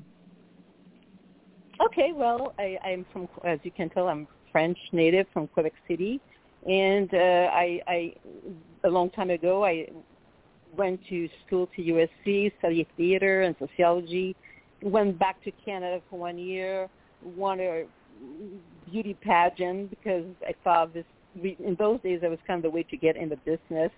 And I came back here and a year later and start working as an actress. And my first job was Three's Company.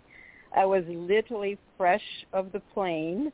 I was in town for about a month and a half, and uh, I guest star on an episode, and I was signed by ABC to become a regular on the show. Unfortunately, uh, it was the last show that Suzanne Somers did, and they canceled my option. They went looking for, you know, a hot blonde with big boobs, and I was a brunette with short hair and no boobs. So that was my introduction to show business. But and I Well, went you on know- to do more. Go ahead. Uh, um, uh, Marie Laurin's our guest here, and uh, we ha- we're on 89.1 Kens FM, and we got uh, 38 minutes now. See, here's the thing, guys. Uh, she's been, she was on Three's Company. Uh, I remember uh, she she played Denise in Upstairs, Downstairs, Upstairs. Uh, she was also in The Love Boat. She was in Hart to Hart. She was in Matt Mhm. Houston.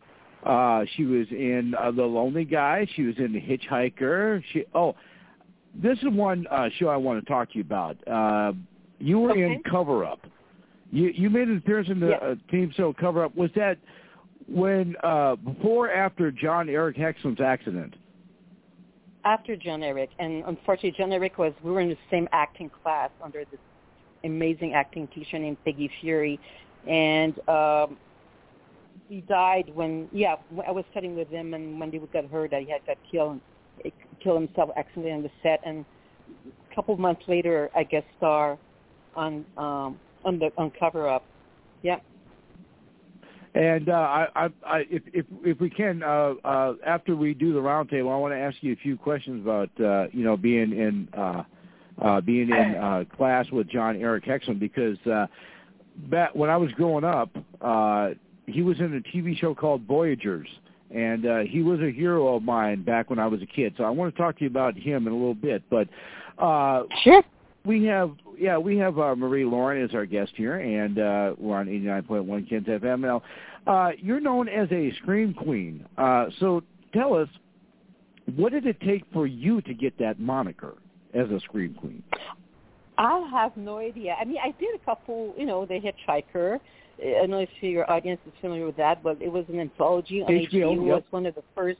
Yeah, it was basically Light Twilight Zone with with TNA, and so I was very fortunate to play opposite Steve Railsback, and he, he was on. You know, I'm sure you know he is. Uh, he was nominated for an Academy Award uh, for the stuntman, and he played Charles Manson in Helter Skelter. And Steve is a brilliant actor, just a wonderful, sweetest soul. And it was one of my favorite acting job ever because I got to play him turning into me. At, the twist at the end is that he turns into me, so they use me to turn into him. Does that make sense? I I, re- I remember that episode. I, I, I want to talk to you a little bit about that episode. Uh, you played Pearl in that episode, and uh, let's see, I was uh, I was seven when that show came out, and of course that Oh, show, of course, was not for kids. not no, so no. Well, no, well, don't don't take this the wrong way, but here's the deal. I was I was seven No. years old, and uh, that show was not for kids. And here's the deal: I No. would sneak up when my parents would go to sleep. I know exactly what time it was on HBO. I would sneak up, turn the TV on, turn the volume down real low, and I remember that was the first episode I ever saw, and it was called Petty Thieves. And Oh, uh, God, I remember yes. you. I remember that you turned into your husband. I remember that. And I'm like, what is this? And now that you mentioned that, I was always trying to figure out why The Hitchhiker has not been put on DVD. I think it has.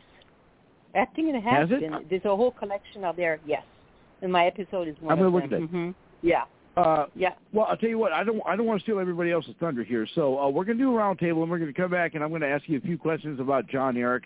Uh, this is about you. This uh, interview is about you, but I do want to ask you a few things about uh, Jon-Erik and Any some other question things. you want to ask me, I'm all. I'm totally cool. Uh, now, Matthias, I know that uh, you like uh, you have a, a passion for scream queens. Uh, as a matter of fact, uh, a lot of uh, queens are screaming at you when you're in the ring. But what do you have for our guest, Marie Laurin? We're on 89.1 Kens FM, and we got 33 minutes. Go ahead.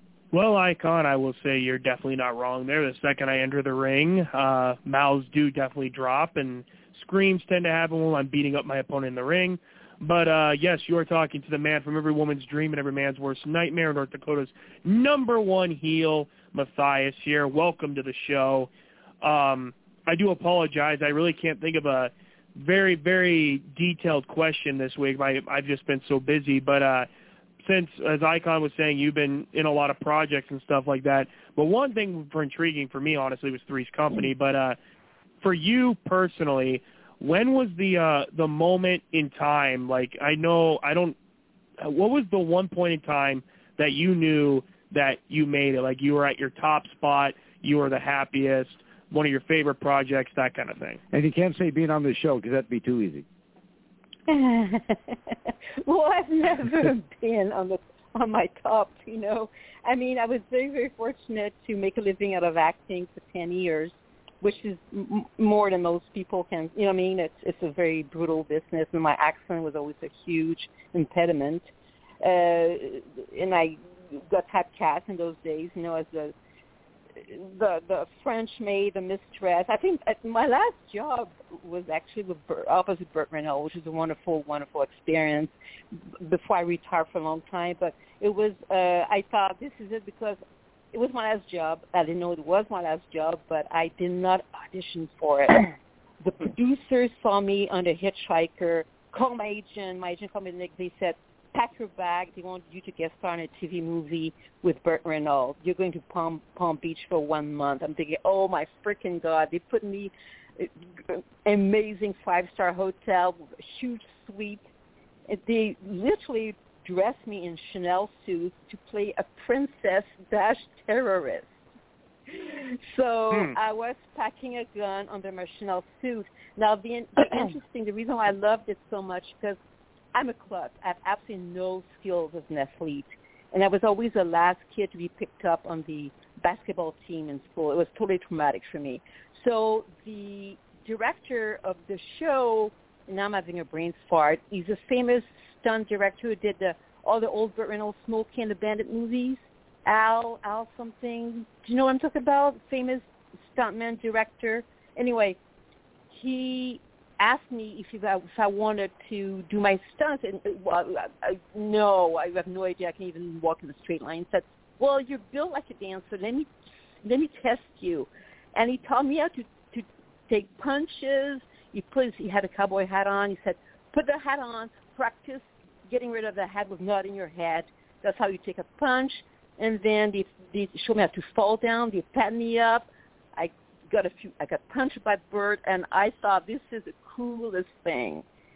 And, you know, I just loved it because this is a kid that was dual klutz. And unfortunately, I was in a very um, abusive uh, marriage, so I had to walk away with my daughter and seek a steady income. So I quit acting. That was my last job, and I quit acting at the age of 32 to become a work in mental health crisis Okay. intervention counselor with abused children. I thought it would be temporary. It lasts for 20 something years. And then when my parents died within a year of each other five years ago, I thought, my goodness, life is so freaking short. So I got off the plane and said, screw it, I'm going back to acting. And I've been back to acting ever since at my old age. And I love it. And we do appreciate the PG language. Thank you for that. Uh, we have oh, wait, uh, Marie is it- Laurin. I'm sorry, is it, is it, is it censor? I don't know. I've never done.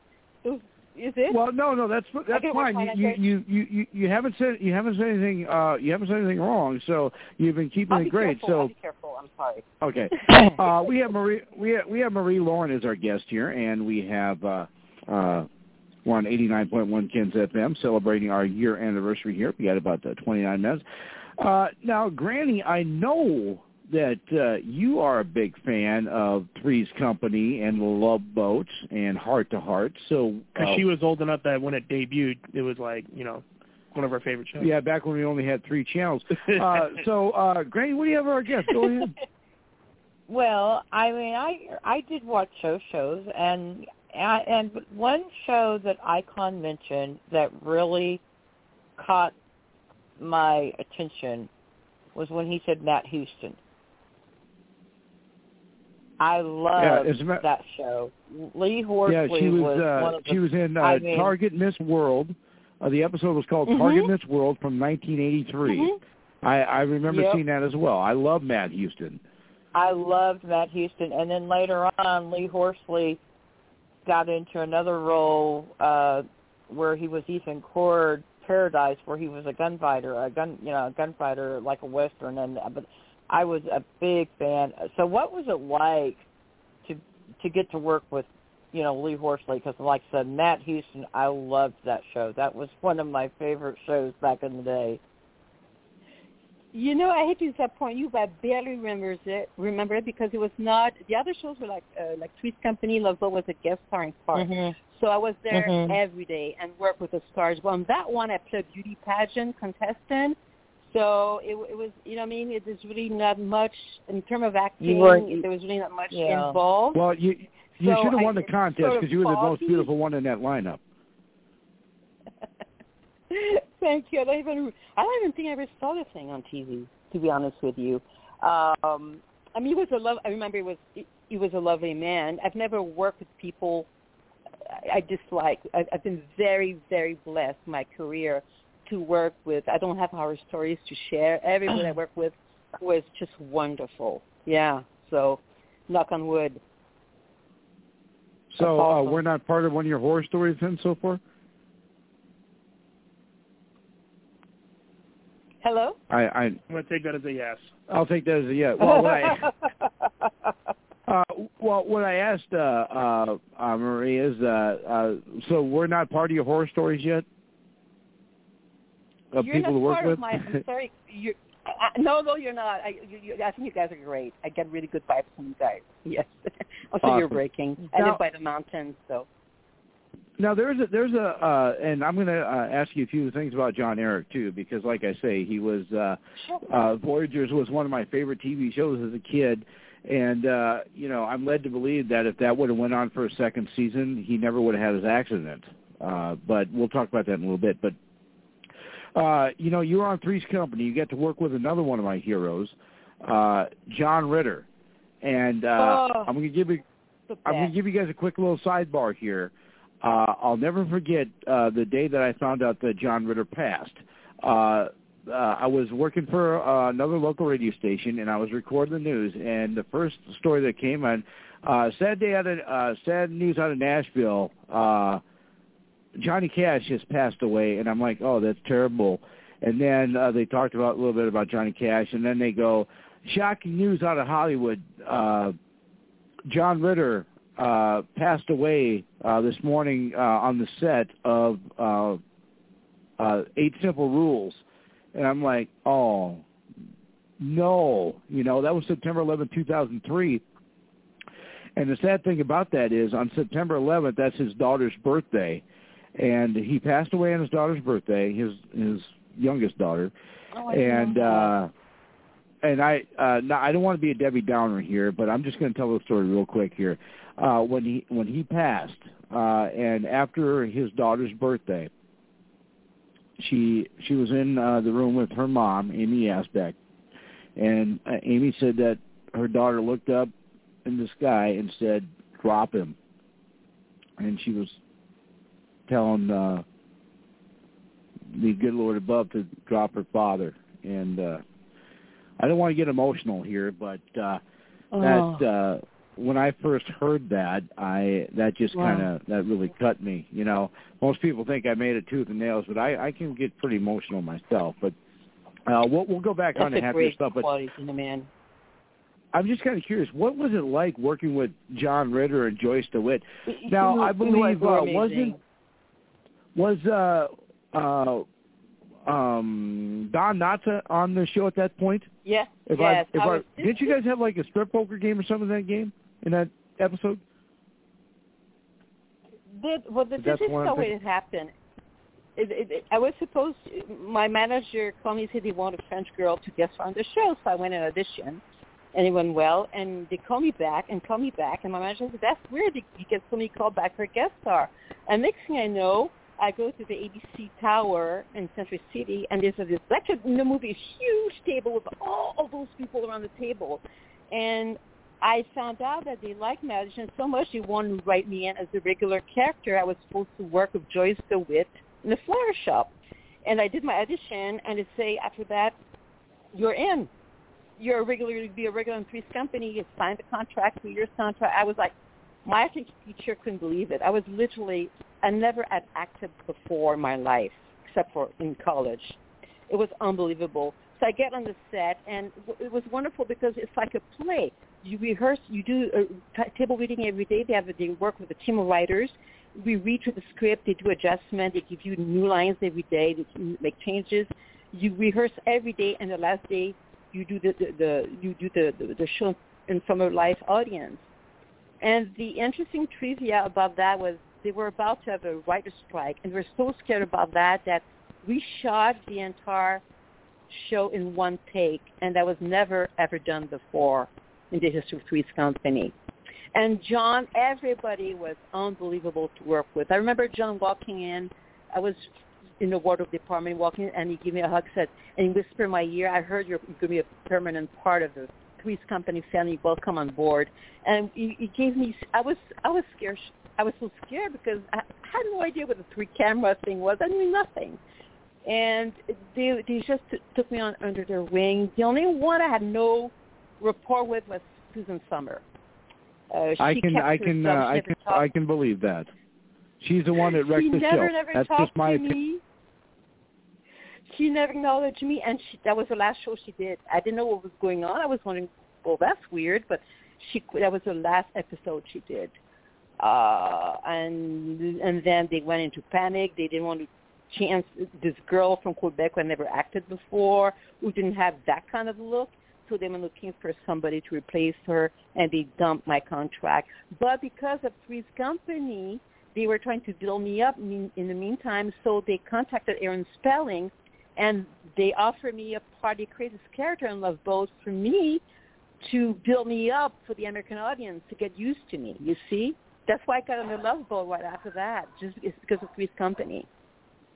And uh, you know the interesting thing, I, I remember that episode. Uh, uh, it aired on October twenty eighth, 1980, and uh, Wow. the uh, it was called Upstairs, Downstairs, Upstairs, and Yes. uh, the whole Yep. the whole plot of the movie was uh, Jack.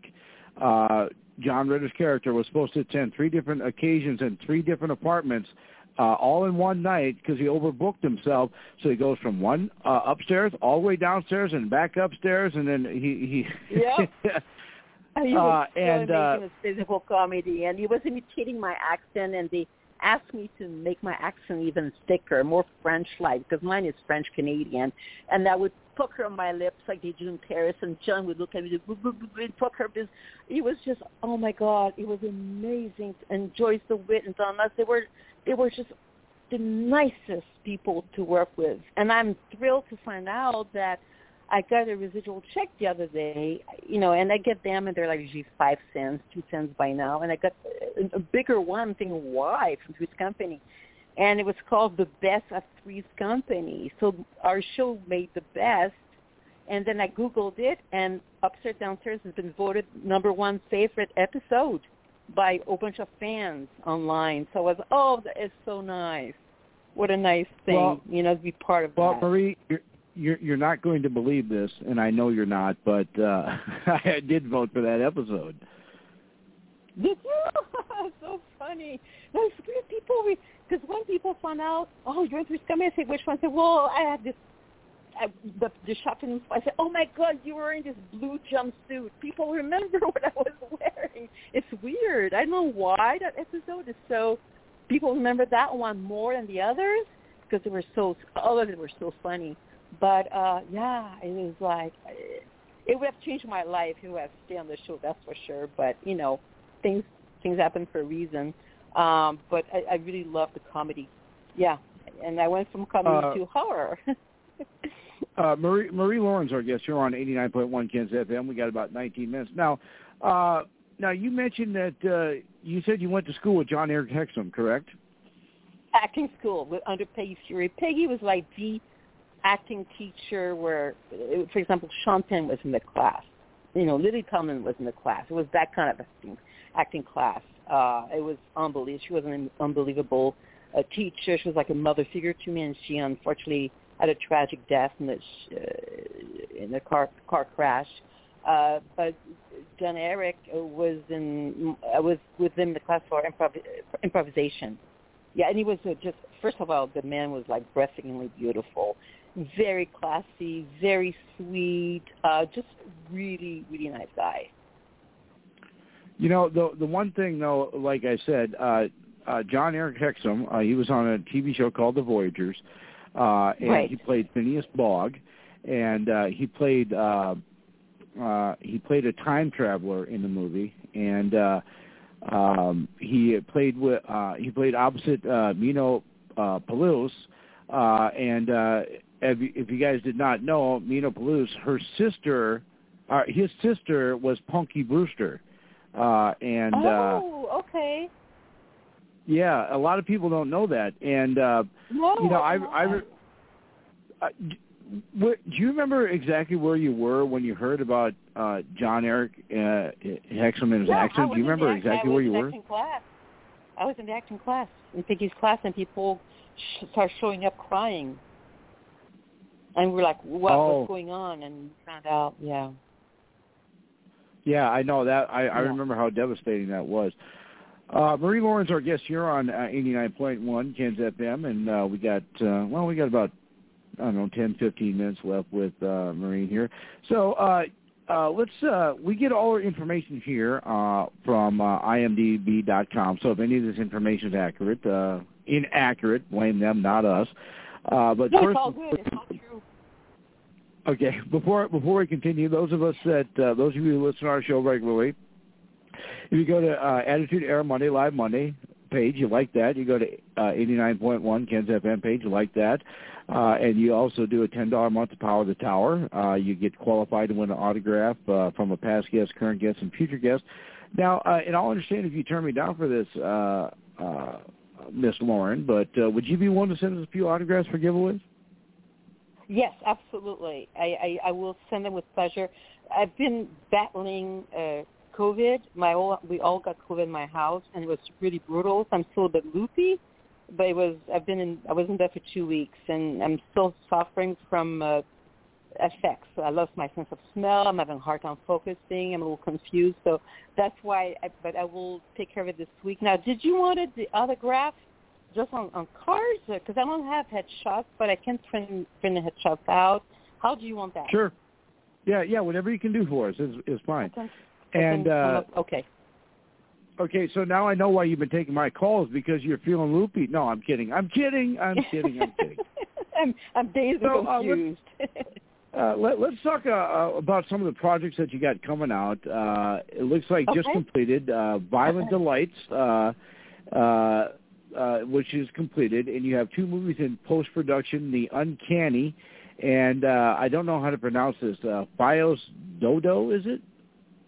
Or Doodoo? oh, what is Fedodo, that? yeah, that Fedodo is a, is a short that I did. I just never completed it. I have to get my act together to finish it. It was a short. When I was studying, uh, I, I took acting classes uh, with James Franco, and uh, Wow. Which, by the way, uh, yeah. Okay, go ahead. Ask me questions.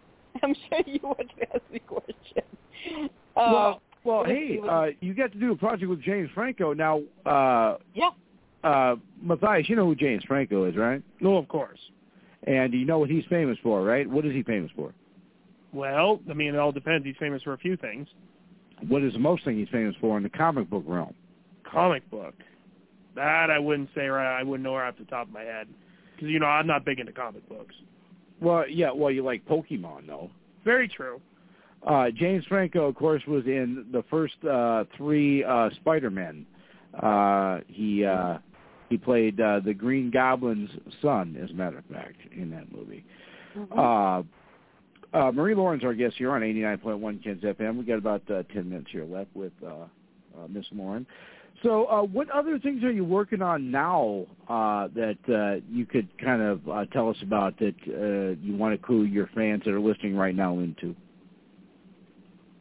Uh, well, I mean, uh, I the thing I'm very, very excited about is the film, a feature film called The Uncanny. It's done, by the way. I just have to get on MDB and change the thing. We just had a, a private screening for cast and crew and friends uh, just before I got sick with COVID and went great.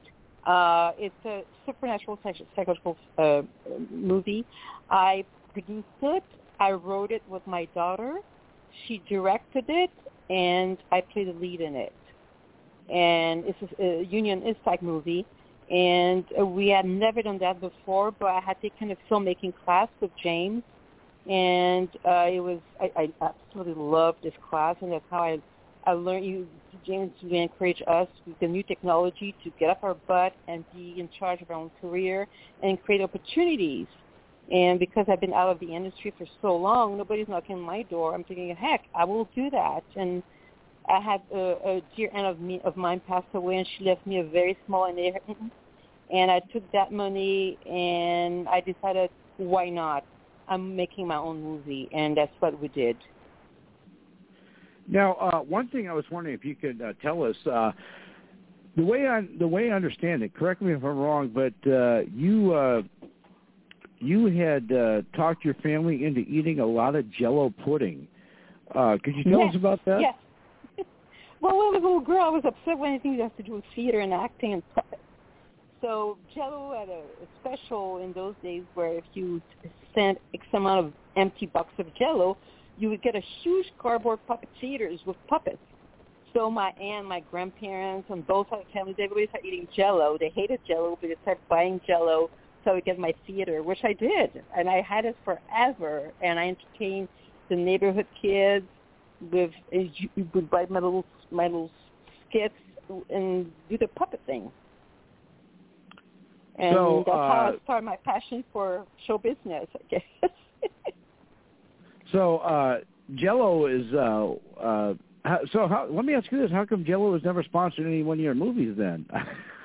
I never approached him. You know, what's a good idea. I should. you know, I mean, I'm not sure my my latest movie is too is wholesome enough for Jello. It's a very dark movie that deals with depression and suicide, so it, it's very dark. Uh, but they're puppets.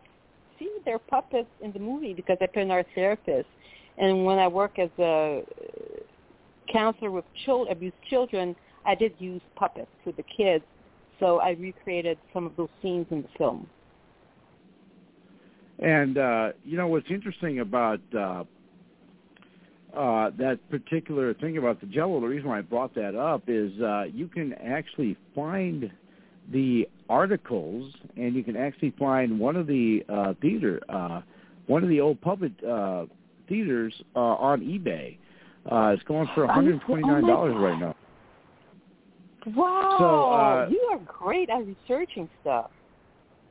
Well, you know, uh, I, I like to thank my producer. Oh, that's me. And uh, uh, so Marie Laurin's, our guest on 89.1 Ken's FM. We got about five minutes. So, you, you know, you mentioned that, uh, you know, you're going through the COVID thing and uh, you're just getting over COVID. Um, what, uh, uh, how did, uh, other than the fact that you got it, uh, how did that kind of affect uh, your career in other aspects uh, when it first started out and came out? Oh my God, the whole COVID thing, that was a disaster for, oh, it was a disaster for the world. Someone come out like a narcissist, uh, you know, it, it, but for us, we were in post-production with the Uncanny, and we turned in our, uh, our final cut of the Uncanny to Technicolor for color correction around Christmas in 2019. And then all, everything fell apart, and my colorist at Technicolor had to go, didn't let people go, you know, to lockdown, and you just had to wait and wait and wait. Now, the and this is a cute story I can finish with. Michael, I had a, you know, this is an ultra, ultra low budget movie, all right? So my colorist, uh, that would have been his first job as a colorist in the film. He was going to train on my film to be a full-blown colorist. And then he went home during COVID. And then meanwhile, Steven Spielberg came knocking on Technicolor, and his colorist hired my colorist to work on Spielberg movie, West Side Story. So of course, you got Marie, little Marie on one side, and you got Steven on the other side. So of course, little Marie had to wait and wait and wait. And I remember one day driving all the way to West Hollywood to work on the film. My colleague gets a phone call. He said, "Oh, he said you have to go home. Steven is on its way." I'm thinking, oh my God. Well, I guess now I'm in the big boys club, right? So I, I Right. that was actually a song. I thought it was pretty comical. But by the time he, he came to us and worked on our film, he was a full-blown colorist, had worked on West Side Story. So he did a, his name is Kevin Schneider, and he did an amazing job. Uh, and I think a lot of people don't know the work involved in post-production with co- color correction. It's unbelievable uh, how you can manipulate the audience with emotion by, you know, changing the hues and the color palette and a little more blue here, a little more red. I mean, it's, and I sat there at Technicolor in this huge theater just watching the film on and on, and it's really fascinating. I just love being a producer. I've never done that before. I'm an actress. and it was baptismal by fire. And like to work, I have this amazing composer named Miriam. Uh, Miriam Mayer, who, who, who, I mean, was just great working with the music. For example, I mean, I enjoyed the whole, the whole thing. It was such a different aspect from being an actress. And uh, real quick here, so we can do this, if our fans want to check you out, you got a Facebook, an Instagram, a YouTube, a Twitter, a Twitch, a TikTok. What do you got? I don't have my handle. Uh, I have a the Uncanny is a Facebook page. I'm on Instagram. I'm Marie J Laurin. Uh, but is it possible I send you the link and then you can post sure. it, or I don't know how that works? Yeah, okay. I would, but we do have an Uncanny page, uh, which sort of sort of withered away for a couple because uh, a couple of years because we're just we were just waiting, and now finally it's done. So the goal of the film now is for 2023 to try to get in some in festivals, hoping to find and, you know uh, distribution and network that way. One other thing that uh, our our, fan, uh, our fans sent me a question. They wanted me to ask you this real quick. Uh, uh, we only have a couple. We only have about uh, two minutes here left with you. Uh, you were on the episode of Love Boat, uh, January 24th, 1981. Uh, of course, the episode was only 49 minutes long. It should have been longer because you were on it. But now, I was just kind of curious. The set of the Love Boat, you obviously were not on a uh, on a real boat. So, if you want to kind of give us a little uh, background of what the what that set was like to make it actually seem like you were on a boat, even though you weren't. No, there was no boat. There was it wasn't a set of yeah. It wasn't a. I think it was in 20th Century Fox. Uh, in Century City uh, in that area, and there's just just different rooms that look like like cruise ships rooms and a little deck with a like a little bridge thingy. But yeah, there was I maybe I think they shot a few episodes on the real boat, but it, it was all fake. Yeah, yeah, that was a that was a lot of fun too. Yeah, played the little French kid and, uh, in pen pal. and the name of the episode was Gopher's Bride, Love with a Married Man, Mm-hmm. Not Tonight Jack, is what the name of the episode was. I'll never forget that. but I'll tell you what, uh, um, Maria, you've been awesome, and thank you very much and uh, for joining us, and most importantly, thank you for being a friend of the Icon and a friend of the shows. And if we didn't scare you away too much, we'd like to have you back on again at, uh, at, at a later date if you'd uh, join us again. And I'd be honored. I love being on your show. I think you're a great, great host, and you you know what you're talking about, and I really appreciate that you did your work. I'm impressed. I appreciate it, Marie. Thank you very much. Thank you very much. You have a lovely evening. Bye bye. All right, Marie Laurin, ladies and gentlemen. Uh, well, we got about uh, well, we got about uh, three minutes here before we got to wrap up the show. But uh, Granny, uh, you had mentioned that uh, you have a new nickname that we're going to have to incorporate into the show. What is that?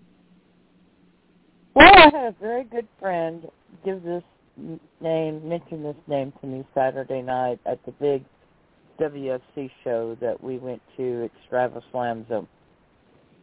And he said that I should change my name.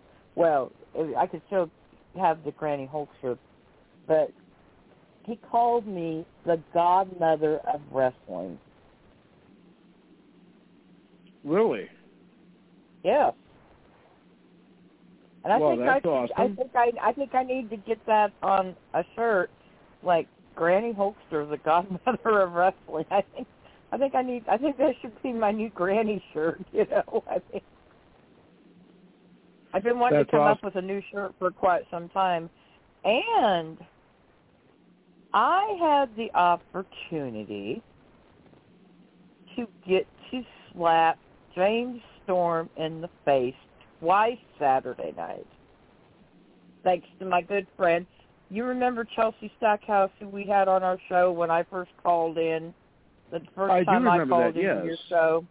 Yep, I Well, remember that. Uh huh. Her husband, Sam Stackhouse, faced James Storm Saturday night. And I got to slap James Storm in the face twice. Wow. How did he take he was it? coming over. He badly. Well, you know, well, well, first he came over. First he came over, and of course he started giving me grief.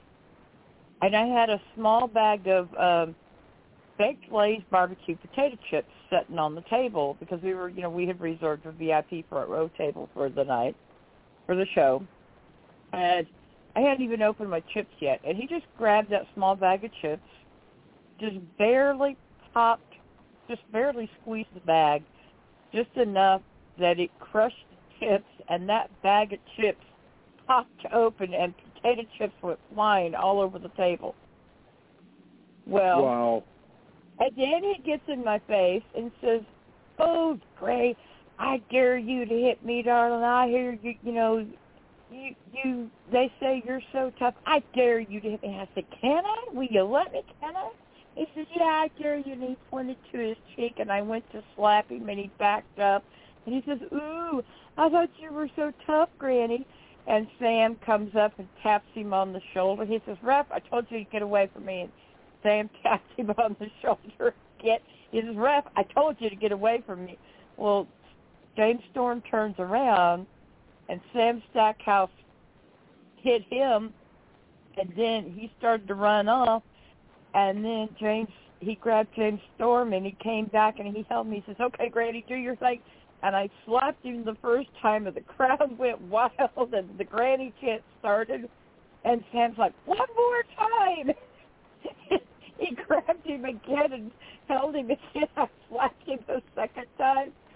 And so after the show, I went up to talk to him. I said, "Well, I said thanks for letting Granny slap you, James. That was kind of fun." He says, "Yeah, Granny." He says, "My jaw still hurts." He says, "You hit pretty good for a girl."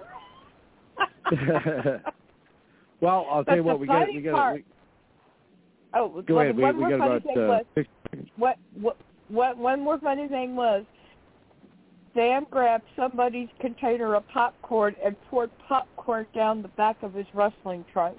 And he was going around the ring trying to get popcorn out of his wrestling trunk. Awesome. Well, and I'll then, tell you and what. Then my and then, son, and then my son gave him his. Gave, Anthony gave him his Budweiser cowboy hat that he wore. He gave that his cow that Budweiser cowboy hat to James Storm after the show Saturday night. It was a great and, night. Uh, and what we'll do next week, Matthias, we're going to tell you, uh, we're going to get your reaction, uh, how you would react if someone hit you with a bag of chips. Uh, but we're not going to do that now. You got to tune in next week. But uh, uh, until next week, uh, this is uh, the icon with uh, on my left, Granny Hulkster on my right, uh, the Modern Nightmare Matthias. Uh, big swing wherever you are, uh, probably doing other stuff. Uh, we'll uh, see you guys all next week. If you want to see what's going on in the show next week, uh, go to our Facebook page, Attitude Era, Monday Live Monday. Uh, the likes are going through the roof uh, since we started doing this. Uh, we'll be back next week. Until then, love each other, be safe, care for each other, and we'll see you back here next week as we bid you farewell until then. You think you know me.